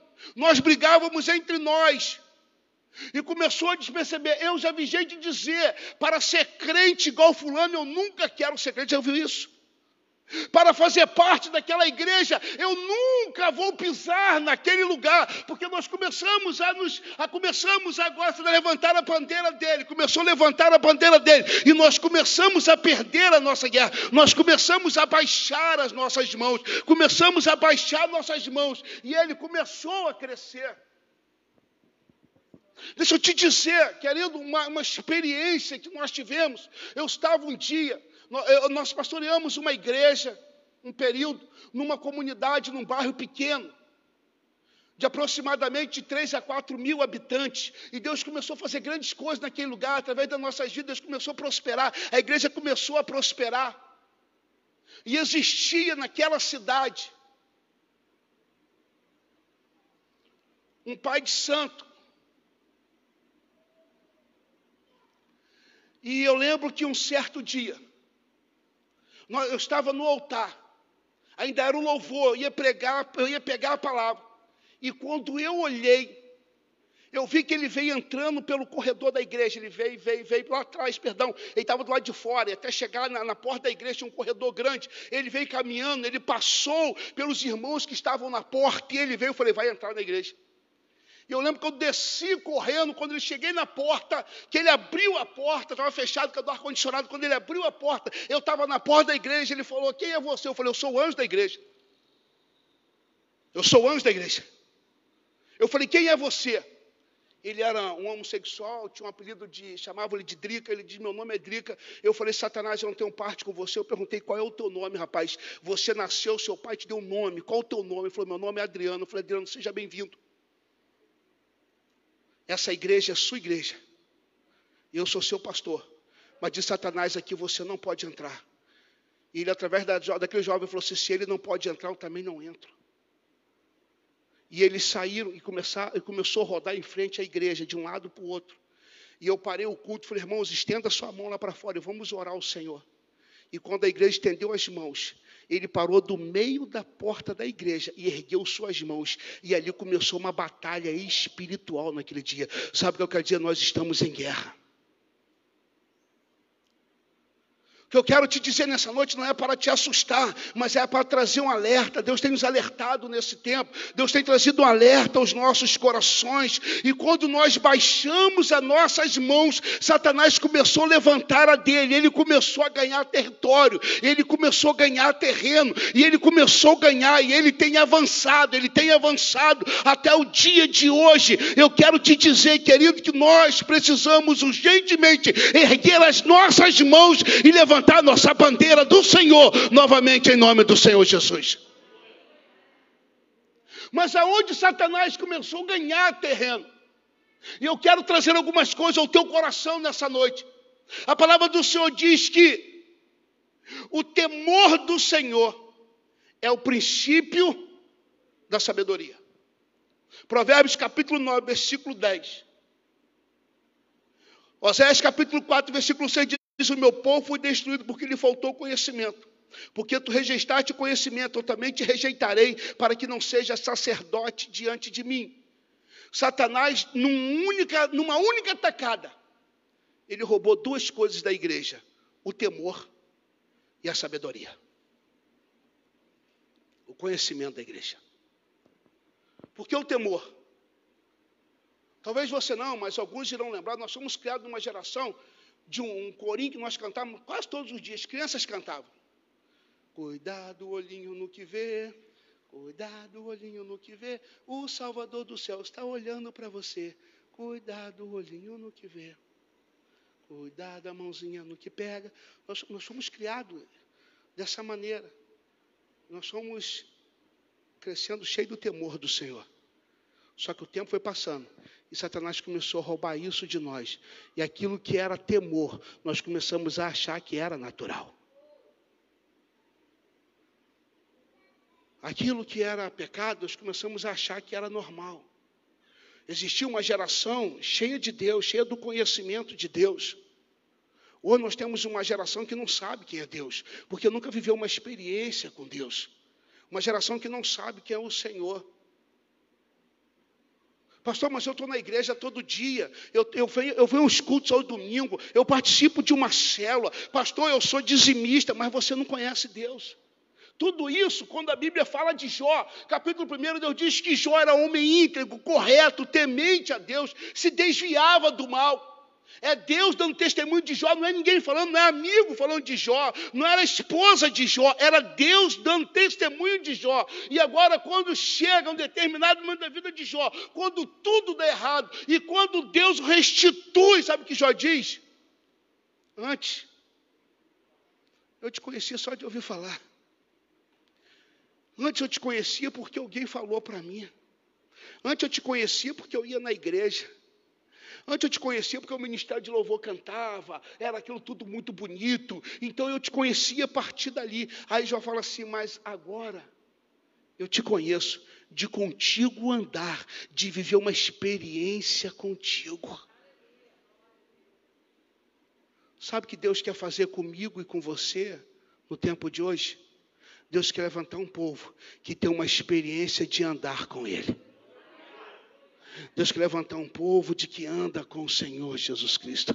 Deus quer levantar um povo de que pode vir a luta que for, mas ele está andando com o Senhor Jesus Cristo. Não importa o problema que esteja passando, ele está andando com o Senhor Jesus Cristo. Não importa a enfermidade, ele está andando com o Senhor Jesus Cristo. Não importa os problemas, ele está andando com o Senhor Jesus Cristo. Não importa a luta, o vento que vem, ele está andando com o Senhor Jesus Cristo. Não importa a tempestade, ele está andando com o Senhor Jesus Cristo. Eu não vou sair desse caminho caminho porque eu estou andando com o Senhor. O Senhor é a minha bandeira, Deus é a minha força. Eu tenho estabelecido Deus no meu local. Sabe qual é o povo que tem nascido hoje? Um povo que qualquer problema ele sai da igreja. Qual é o teu problema? Não, eu tive um problema com fulano, com o líder, eu saí da igreja. Eu tive um problema com o pastor, eu saí da igreja. Eu tive um problema com, com louvor, eu saí da igreja. Eu tive um fulano, eu saí da igreja. Eu saí, eu não estou, você está, não estou na igreja, você está, eu não estou na igreja. Então, na verdade, você nunca teve na igreja. Você nunca teve com Deus, você realmente você só esteve na igreja, mas você nunca esteve com Deus. Quando eu e você nós realmente estivermos andando com Deus, nada vai nos tirar da presença de Deus. Sabe o que Jó diz? Deus deu, Deus tomou. Bendito seja o nome do Senhor. Não é só por isso. Eu, eu era muito rico, mas Jesus dizendo, eu era muito rico. Eu era rico. Tinha muito dinheiro. Mas se Deus decidiu tomar, eu vou continuar, porque eu ando com Deus. Sabe, querido, é o momento de nós levantarmos a presença de Deus e começarmos a andar com o Senhor Jesus Cristo. Quando eu e você nós começarmos a andar com Deus, coisas extraordinárias irão acontecer no nosso meio. Ele arrancou o conhecimento do povo. Ele arrancou o conhecimento do povo. A diz que meu povo perece por falta de Nunca se teve um momento tão propício de conhecimento igual o nosso. Você está aqui hoje me assistindo. Deve ter um, mais de não sei quantas mil cultos online, mil igrejas num culto. Nunca teve tanto, tanto, tanto conhecimento espalhado ao nosso tempo. Só que o povo perdeu o prazer de conhecer Deus, de buscar quem é Deus. Então eles estão indo por vento daquilo que estão falando. Então eu estou conhecendo Deus por aquilo que estão falando, por aquilo que estão dizendo. E olha que eu já vi besteira demais. E essa semana eu estava ouvindo uma mensagem do Hernandes Dias Lopes, ele estava falando uma coisa que eu achei interessantíssima. Ele disse que estava ouvindo uma mensagem, ele parou, chegou em casa, depois de vir de um culto, ele sentou para vir uma pregação, disse que o cara estava pregando demais, falando sobre Abraão, quando Abraão levou Isaac para o sacrifício. E ele achou a explanação bonita demais, mas quando chegou na época do Isaac, ele, aí, aí, o pastor falou assim: é hora de você trazer o seu Isaac para o altar. Então, se você é hora de você, se o teu carro é teu Isaac, traga teu Isaac para o altar. Se o teu apartamento é teu Isaac, traga teu Isaac para o altar. Se, se o teu dinheiro é o teu Isaac, traga teu Isaac para o altar. Aonde que nós ouvimos isso? Quando Deus está falando, quando Deus está chamando Abraão, Abraão, leva Isaac, sacrifique Isaac para mim. Deus estava fazendo uma personificação de dar o teu único filho por mim por você, já, já trazendo o entendimento do povo, de ele queria, ele iria ofertar para mim para você o teu único filho. Deus não mandou a gente dar nada. Não, pastor, eu senti de dar, amém. Pode trazer que a gente vai receber em nome do Senhor Jesus. Mas não é por isso. O povo está indo, dando para Deus, fazendo um negócio com Deus. Não dá que Deus vai te dar, dá que Deus vai te dar. E quando Deus não dá, o povo se chateia com Deus. Deus disse que não quer dar para ninguém, pelo contrário, disse que no mundo nós teremos aflições. Deus disse: No mundo tereis aflições, mas tem de bom ânimo. Eu venci o mundo. Pode ficar tranquilo. Vocês são mais do que vencedor em Cristo Jesus. Vocês vão prosperar, vai dar tudo certo, mas vão ter problema. E quando nós começamos a erguer essa bandeira do conhecimento, nós perdemos. Deuteronômio capítulo 6, versículo 8 e 9 diz assim: também deve amarrá-la como sinal na sua mão, e isso lhe será por sinal na sua mão, e lhe serão por frontal entre os olhos. Você escreva nos umbrais, nas portas. Eu estava dando entendimento para o povo, dizendo: essa é minha lei. Essa é minha lei, essa é minha lei. Você escreve na sua mão, pendura na sua testa, você bota na sua porta, bota nos umbrais da sua porta, pendura onde você puder, que agora você vai entender que eu sou Deus, eu sou tua bandeira. Queridos, o pastor diz: portanto, ame o Senhor teu Deus de toda a sua força esta palavra de hoje será no teu coração e você encucará a seus filhos e dela falará como estiver sentado, quando estiver sentado, quando estiver em casa, andando pelo caminho, ao deitar-se e ao se levantar. Você, pai, eu queria que você me desse uma atenção especial nessa noite. Ao que Deus está dizendo ao povo quando eles estão chegando na terra de Canaã, vão herdar a terra agora, vão tomar a terra. Deus está dizendo para o povo: ei, Pegue seus filhos, ensina eles a amar o Senhor de todas as suas forças. Botar no coração dele, inculca no coração de seus filhos, falando com eles sentado em casa, andando pelo caminho, ao deitar, ao levantar. Deixa eu te confessar uma coisa. Eu fui ensinado dessa forma. E eu não fiz o mesmo na minha casa. Eu fui criado dessa forma, ninguém tomava café da manhã sem antes tivesse uma devocional com Deus, sem antes que meu pai ministrasse uma palavra e sem antes que ele orasse com todos. Era sentado, era levantado, era antes de deitar. Ele botava nós para orar e eu não tive o mesmo cuidado com a minha filha. Sabe, querido, quando eu estou falando isso, é em tom de desespero, que é para o Senhor desinstrui o menino no caminho que deve andar, porque quando ele envelhecer, ele não vai se desviar dele. Deus está dizendo: instrui esse garoto, ensina ele, bota na cabeça dele, porque quando ele crescer, ele não vai se afastar. E sabe qual foi a nossa geração? Nós começamos a abandonar tudo isso, nós começamos a nos preocupar, nossa correria, acorda demais, já estamos atrasados, corre filho para a escola, não dá tempo para nada, mas chega, e vai estudar. Quando vê, o moleque já está dormindo, vai embora, aquela coisa. E tudo passou, a geração foi crescendo e nós começamos a abandonar aquilo que era mandamento de Deus. Sabe o que Deus está dizendo para mim e para você nessa noite, papai? Levanta a bandeira do Senhor na sua casa. Eu preciso levantar minha bandeira na minha casa novamente, erguer minha bandeira. Eu preciso pegar minha esposa, estou falando do meu, da minha casa, pegar minha esposa um dia, pegar minha filha, sentarmos à mesa e dizer: essa aqui é a palavra do Senhor Jesus Cristo. E quero te dar um conselho nessa noite. Comece a fazer isso com teu filho em nome do Senhor Jesus. Por quê? Porque agora deixa eu te trazer uma, uma denúncia espiritual. Que Deus cele aqui isso em nome do Senhor Jesus. Porque Satanás ele não tem pressa com seus projetos. Satanás ele não é apressado com aquilo que ele deseja. Entenda uma coisa. Ele sempre vai trabalhar aos pouquinhos. E ele vai alcançar o seu objetivo. Eu sou da geração pica-pau. Quem é daqui a geração pica-pau? Pica-pau. Pode levantar a mão. Você, você, é muito novo ainda, você é novo. Os mais antigos, pica-pau, né? eu gostava de assistir pica-pau, você perdia tempo, né? Rapaz, pensa num bichinho ruim. Pensa num bichinho demoniado, é o pica-pau, já viu isso? Ele só leva vantagem, ele nunca perde nada. Se alguém der uma volta nele, enquanto ele não se vingar, ele não para. Ele não, ele não para enquanto ele não retribuir aquilo que fizeram com ele. Nós somos da geração do Mickey e da Minnie. Esses dias a Minnie fez 50 anos, não foi isso? Até hoje o Mickey está enrolando a Minnie, não casou com ela. É. Nós somos da geração Pato Dono, que até hoje está enrolando a Margarida e não casa com ela. Nós, nós olhamos para isso, parece uma coisa assim, é, nociva. Pastor, mas isso aí é um desenho, eu sei.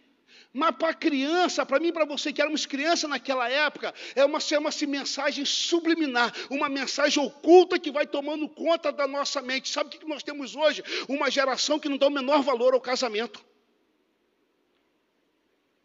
Uma geração que não está nem aí. Nós começamos a ver uma geração de filhos bastardos, porque foram, foram crescendo de uma geração sem pais através de um relacionamento sem compromisso. Porque enquanto nós baixamos a nossa bandeira, Satanás começou a levantar a dele. Nós baixamos os nossos braços, ele começou a ganhar a guerra. Sabe o que, eu quero te dizer nessa noite, querido? Vamos levantar nossa bandeira novamente.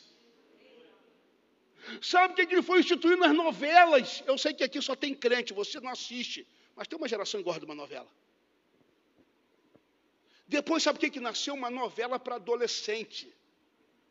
A galera mais nova aqui talvez nem goste mais disso, mas nossa época era malhação, ó. Malhação. Sabe o que, foi ensinado em malhação? O sexo livre. Foi ensinado relacionamento sem compromisso. Você não precisa ter compromisso com ninguém. Você não precisa, é só você, é só você ter, é só você, você usar preservativo que você pode ter um sexo sem compromisso. E foi gerando, e foi gerando, foi a geração. Sabe, Satanás ele não tem pressa nenhuma para alcançar seus objetivos. Satanás ele lançou Big Brother 1, 2, 3, 4, 5. Aí o povo viciou naquilo em tomar conta da vida dos outros.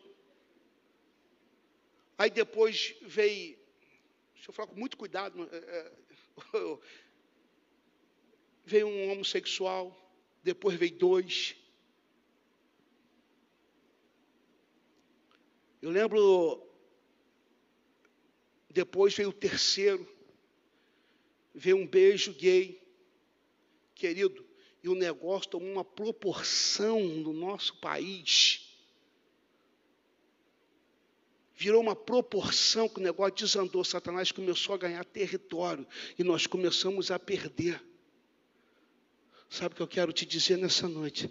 Deus está aqui levantar uma geração que volte ao rumo aos caminhos do Senhor novamente. O nosso filho, meu filho, foi nascido para a bênção do Senhor Jesus Cristo. Agora, eu estou falando da nossa geração, agora vem da geração das nossas crianças, dos nossos filhos de hoje. O negócio avançou, o negócio avançou. Andou, caminhou, a tecnologia avançou. Hoje, Na nossa época, era 10 anos para se mudar alguma coisa, para o negócio avançar. Hoje é um ano, já mudou. Então, se você não se atualizar em um ano, você está atrasado 10. Nós pegamos hoje algumas coisas, nossos filhos, eles estão sendo ensinados hoje, nossos bebês, bebês hoje, eles estão sendo ensinados pela galinha pintadinha. Viu?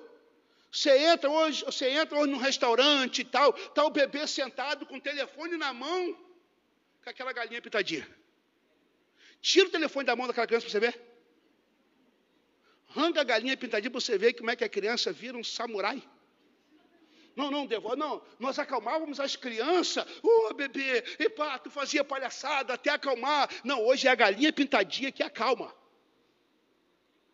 A criança não sabe nem falar, mas ela sabe mexer no telefone. As crianças adolescentes nunca tiveram uma aula de informática. Você dá um telefone na mão dele, ele descobre coisas que você nem sabia que seu telefone fazia. Porque o tempo foi passando e Satanás começou a ganhar território através disso, e nós começamos a perder, começamos a baixar a nossa bandeira, perder, abaixar a nossa guarda, e ele começou a levantar a dele, a hastear dele, e ele começou a ganhar território. Sabe o que aconteceu? O tempo foi passando, o tempo foi passando, o tempo foi passando. Nós tínhamos aula de religião, nós aprendíamos quem era Deus. Hoje, foi tirada a aula de religião da nossa escola.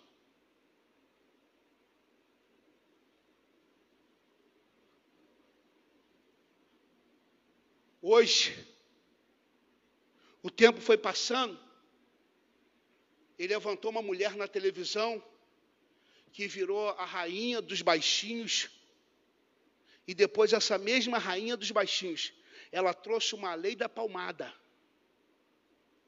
Sabe o que é isso? Você não pode bater em criança. Se o vizinho ouvir você batendo na criança e ele denunciar, você vai preso. E sabe o que acontece com isso? Quando nós começamos a deixar de bater, as crianças começaram a ser ensinadas que ela não tem disciplina, ela pode fazer o que ela quiser, porque ela não vai sofrer nenhum tipo de castigo. Aí começou a gerar filhos desobedientes que desonram pais e mães. Aí nós estamos vendo uma geração de jovens morrendo precocemente, prematuramente, por quê? Porque desonram pais e mães, porque não honram seus pais, porque os pais perderam a sua autoridade. Satanás tirou da mão dos pais a autoridade sobre os filhos. Eu tenho uma história real de uma menina de 15 anos, linda e ela ia sair de casa e o pai disse para ela: Filha, não vai. Ela, não, eu vou na festa. Ela disse: Não vai nessa festa, não, eu vou, pai. 15 anos. E o pai pediu: Filha, não vai. E ela disse: Eu vou. E ela foi.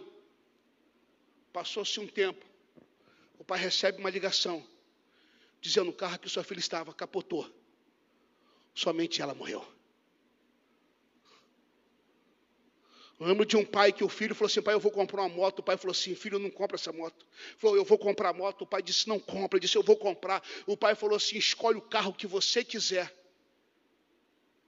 Você pega o dinheiro da moto, dá de entrada, eu pago o carro para você. Ele disse: eu quero a moto. Tempo depois ele avança um sinal. É atropelado pelo ônibus e morre. Filho único.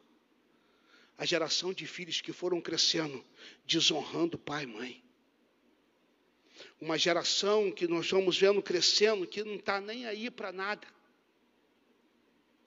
Está nem aí.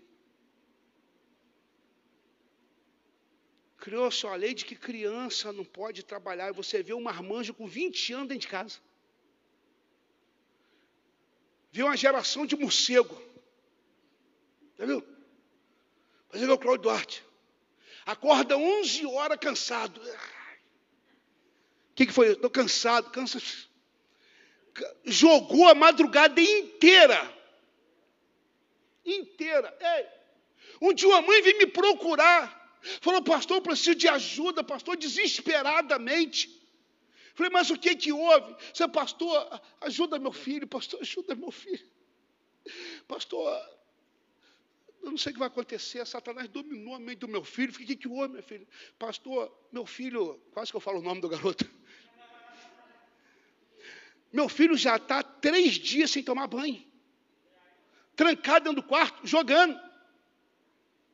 Eu falei, é sério, é sério. Foi isso não é demônio.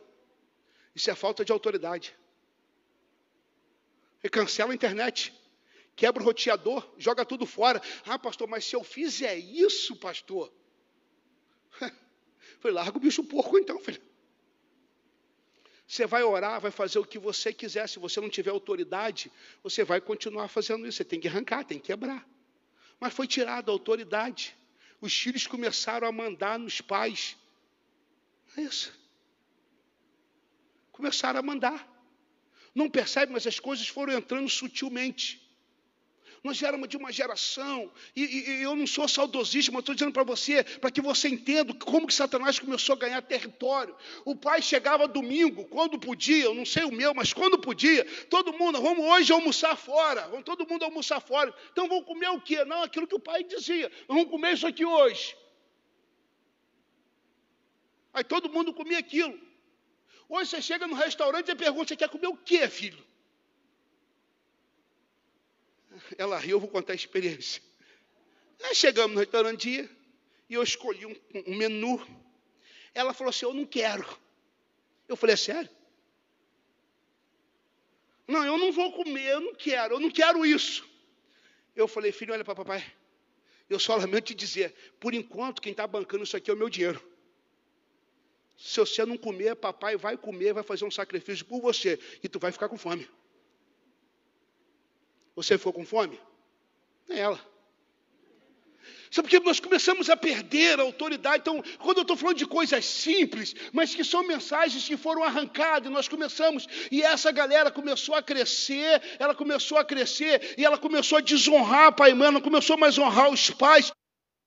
Honra! Teu pai e tua mãe, para que te vá bem e se prolongues o teu dia na face da terra. Começou a levantar-se uma geração de filhos que desonram os pais e estão morrendo. Sabe o que eu quero te dizer nessa noite, papai e mamãe? Assuma o controle da tua casa, em nome do Senhor Jesus. Assuma o controle da sua casa. Eu, essa tarde, estava falando disso. Eu quero assumir o controle da minha casa novamente. Se eu deixei Satanás tomar, eu quero pegar de volta em nome do Senhor Jesus. Na minha casa mando eu, e a bandeira é minha, a bandeira é do Senhor Jesus Cristo, e ninguém mais vai poder tirar isso para a honra e para a glória do Senhor Jesus. Se você crê, aplauda o Senhor Jesus.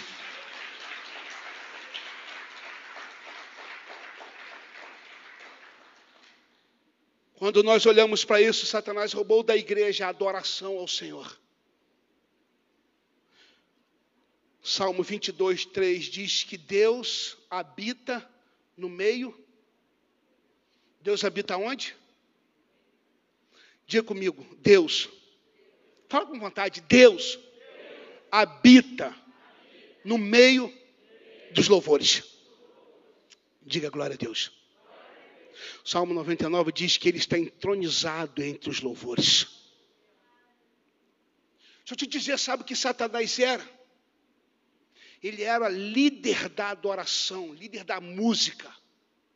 Ele era a perfeição da adoração. Sabe o que ele fez com a igreja de Deus? Ele tirou a adoração.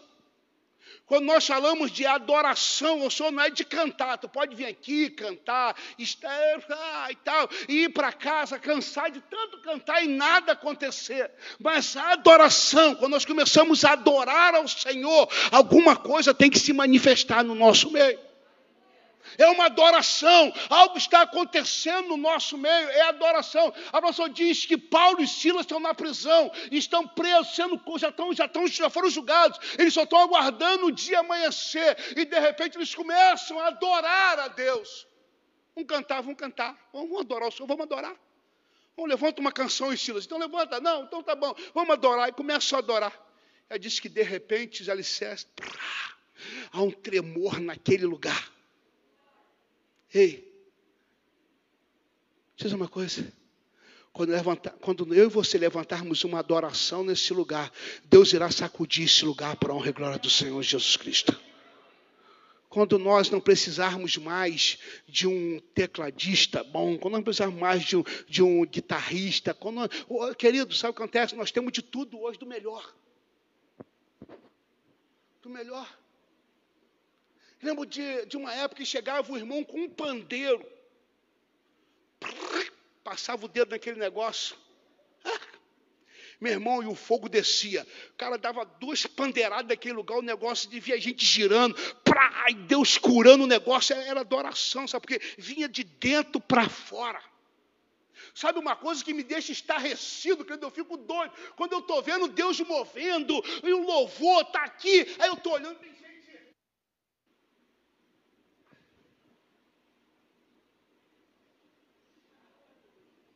vontade de botar na coisa, sai demônio dele, em nome de Jesus. Só pode, querido. Não é possível você estar no meio de um lugar aonde está manifestando a adoração e você não está sentindo nada.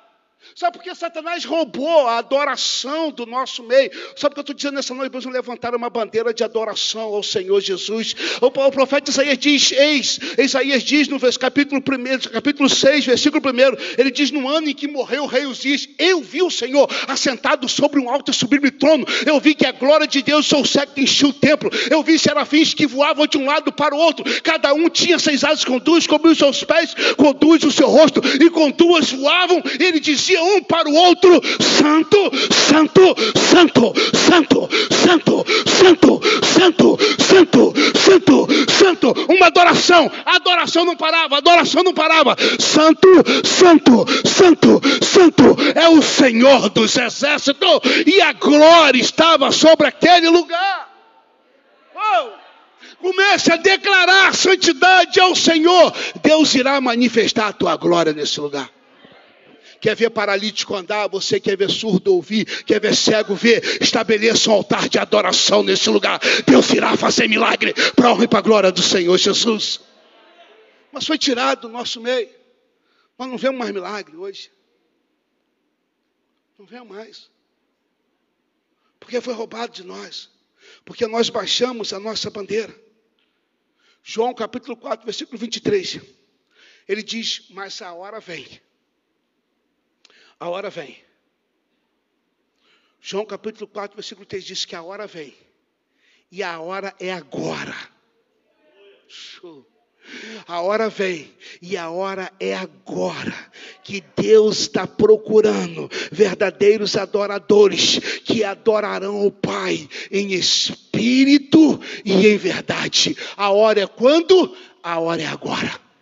Quando é a hora? A hora é agora. Pastor, não, não foi ontem, a hora é agora. Se levantarmos uma adoração ao Senhor, que adorarão ao Pai em espírito e em verdade.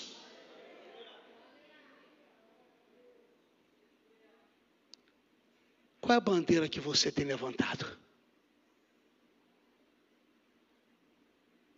Qual é a bandeira que você tem levantado? Qual é a bandeira que você tem levantado no seu trabalho? As pessoas no teu trabalho te conhecem como quê? Não, eu conheço. Né? Cheio de Deus. Ou a pessoa te conhece como um encrenqueiro da empresa. Um dia eu entrei numa empresa, acho que minha esposa estava comigo, e o dono se dizia cristão, e eu posso falar que era metodista, então eu posso falar. Acho que você lembra disso, né, filho? O funcionário falou comigo assim, pastor, quando vai ter outro encontro com Deus? Falei, oh, muito em breve. Não, porque a patroa está precisando ir. Porque toda vez que ela vai para o encontro, ela toma uma injeção, então 15 dias ela volta na benção. Passou os 15 dias, demônio volta de novo. Sabe a pergunta que eu, tive, que eu faço nessa noite para mim e para você? Qual é a bandeira que nós temos levantado? As pessoas nos conhecem como o quê? Quando nós olharmos, não vi alguém passando, e ali nós dizemos, ali vai uma irmã, ali vai um irmão cheio do poder, cheio da unção. A bandeira dele era o Senhor. Ele era conhecido pelo poder de Deus. Só que hoje nós nos tornamos iguais. Nós não somos mais diferentes hoje. A nossa bandeira é a mesma. Nós começamos a nos comportar do mesmo jeito. Nós começamos a nos vestir do mesmo jeito. Nós começamos a falar do mesmo jeito. Nós começamos a fazer as mesmas coisas. Nós começamos a ter as mesmas atitudes. Nós começamos a ter as mesmas práticas. E nós nos perdemos quem nós éramos. Hoje a abertura desse culto foi Deus quer restaurar uma identidade do teu povo, levantando uma bandeira nova. Deus quer restaurar a mim e a você você para a glória do nome dele. Fique de pé em nome do Senhor Jesus.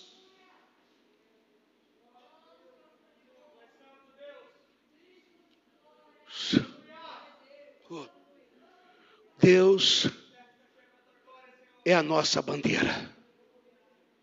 Deus é a nossa bandeira. Deus é a nossa bandeira. Qual é a bandeira que você tem levantado? Pastor, mas quem você é? Qual a tua identidade? Não, pastor, eu. Não, não. Ao longo do caminho eu parei, eu baixei a bandeira. Eu baixei a guarda.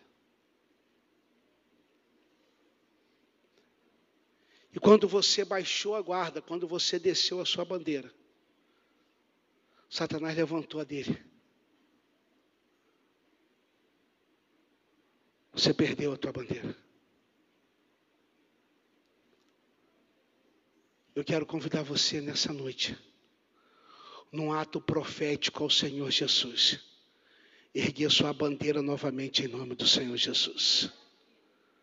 Quero que você, no ato profético, você declare: Deus, eu vou levantar a tua bandeira novamente, declarando: O Senhor é a minha bandeira. Até o dia de hoje eu comecei a levantar a bandeira achando que era eu, mas é o Senhor.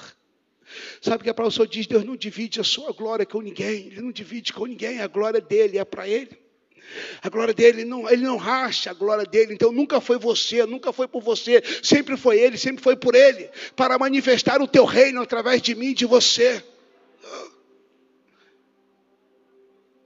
Quando nós baixamos a nossa bandeira, João 10, 10 diz que ele veio para matar, roubar e destruir.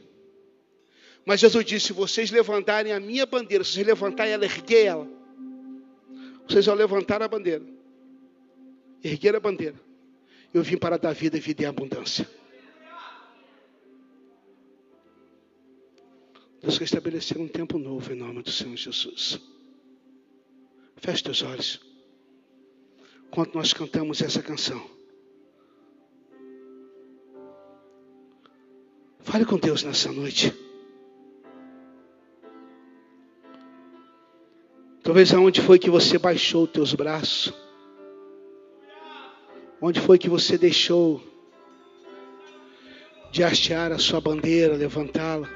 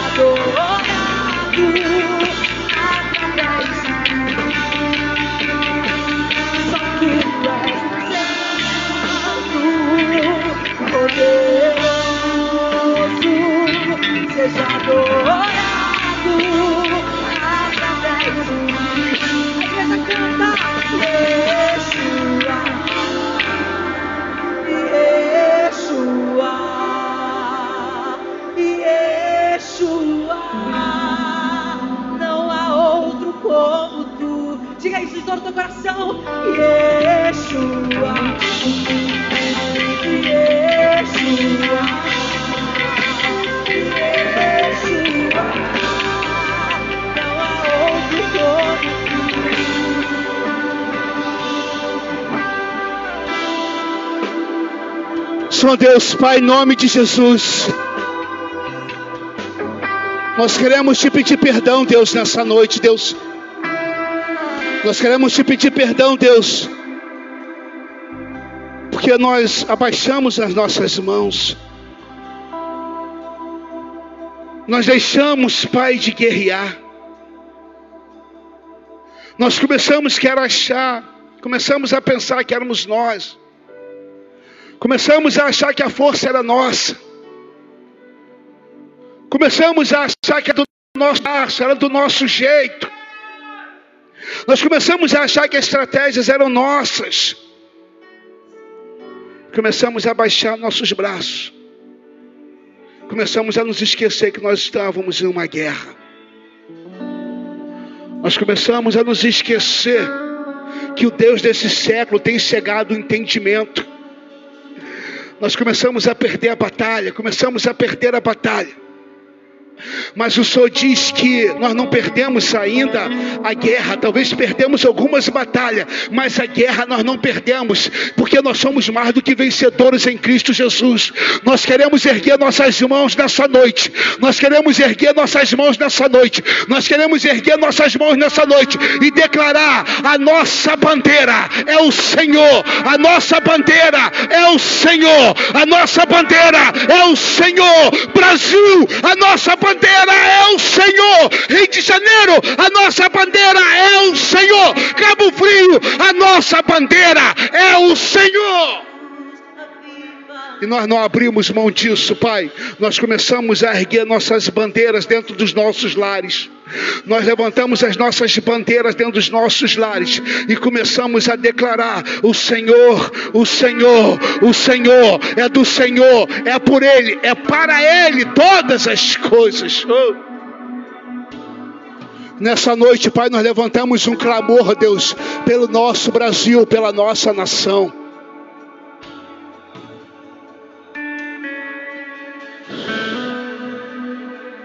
Nós pedimos, Pai, em nome do Teu Filho amado Jesus, sara nossa nação, Deus, sara nossa nação, Pai, sara nossa nação, Pai, sara nossa nação, Pai. Sara nossa nação, Pai. Toma nossos governantes em tuas mãos. Toma o nosso presidente em tuas mãos.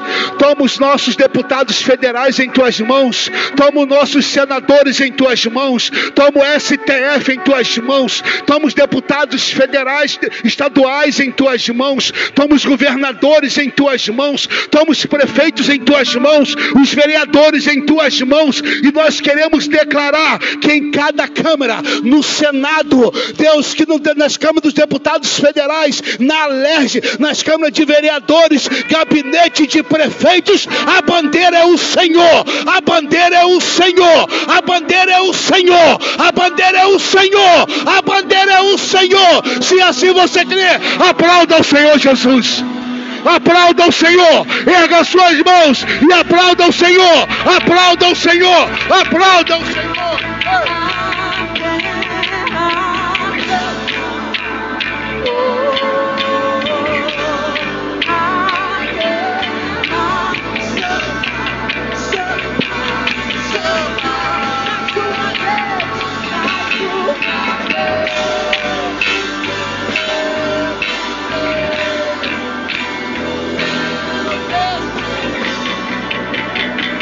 Adore, adore, adore, adore, adore.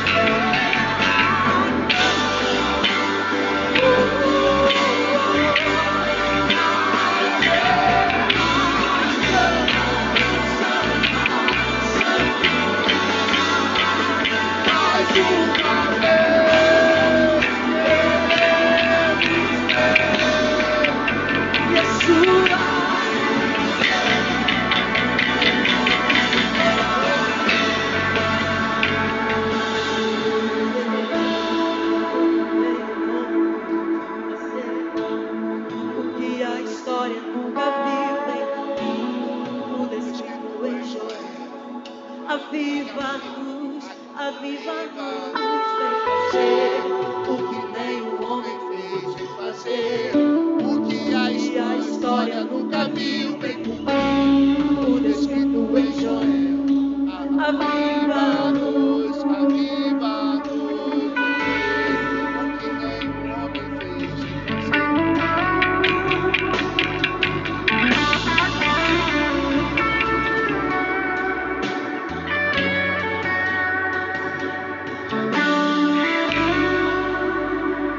Oh. Aleluia! Você pode aplaudir ao Rei dos Reis, ao Senhor dos Senhores. Oh. Obrigado, Deus abençoe. Angélica, equipe, Deus abençoe todos vocês. Obrigado. Queria só te fazer um convite. Deus, de ontem para cá, Deus tem ministrado ao meu coração e hoje eu já fiz até, convoquei aqui a liderança pessoal da intercessão, e quero te fazer um convite. Terça-feira, às 20 horas, nós queremos levantar um clamor em frente à UPA, pelos médicos enfermeiros, por aqueles que estão lá internados, talvez até sem esperança, dependendo de um aparelho mecânico, dependendo talvez de uma resposta de uma oração. Eu quero convidar você, se você quiser fazer parte, terça-feira, 19 horas aqui na igreja. Nós vamos sair daqui do templo, às 19 horas, nós vamos em direção à UPA. E nós vamos aí naquele lugar de máscara, distanciamento, nós vamos levantar um clamor naquele lugar. João, violão, a gente cantar uns louvores lá. E nós vamos levantar um clamor naquele lugar em nome do Senhor Jesus, amém? Se você desejar vir, você tem a camisa da igreja, você tem uma camisa de encontro, você vem para cá, nós vamos estar ali, não representando nenhuma denominação, nós vamos levar a bandeira do Senhor Jesus Cristo, amém? Nós cremos que vidas serão curadas, a pessoa não vai saber nem quem estava orando por ela mas ela vai dizer: Foi Deus que me curou. Foi a bandeira do Senhor que foi levantada nesse lugar. E eu fui curada para a honra e para a glória do Senhor Jesus. Querido, erga suas mãos e receba a bênção em nome do Senhor Jesus. Senhor Deus, Pai, obrigado, Deus. Obrigado, Pai, porque o Senhor tem sido Deus fiel para conosco. Embora que sejamos infiéis, o Senhor permanece fiel. Por isso, Pai, em nome do teu filho amado Jesus, nós colocamos diante do Senhor Deus agora nossas vidas e pedimos, Pai, dê uma semana de vitória, Deus, para os teus filhos. Dê uma semana de bênção, Pai, em nome de Jesus. Uma semana de milagre. Eu profetizo, Deus, uma semana de milagre para a glória do teu nome, Pai. Que o amor de Deus, Pai, que a graça infinita do Senhor e Salvador Jesus Cristo, que as duas consolações do Espírito Espírito Santo de Deus seja sobre o seu lar, seja sobre tua família. E a igreja do Senhor diz: Deus te abençoe em nome de Jesus. Amém. E amém. Pode aplaudir ao Senhor, querido. Deus te abençoe.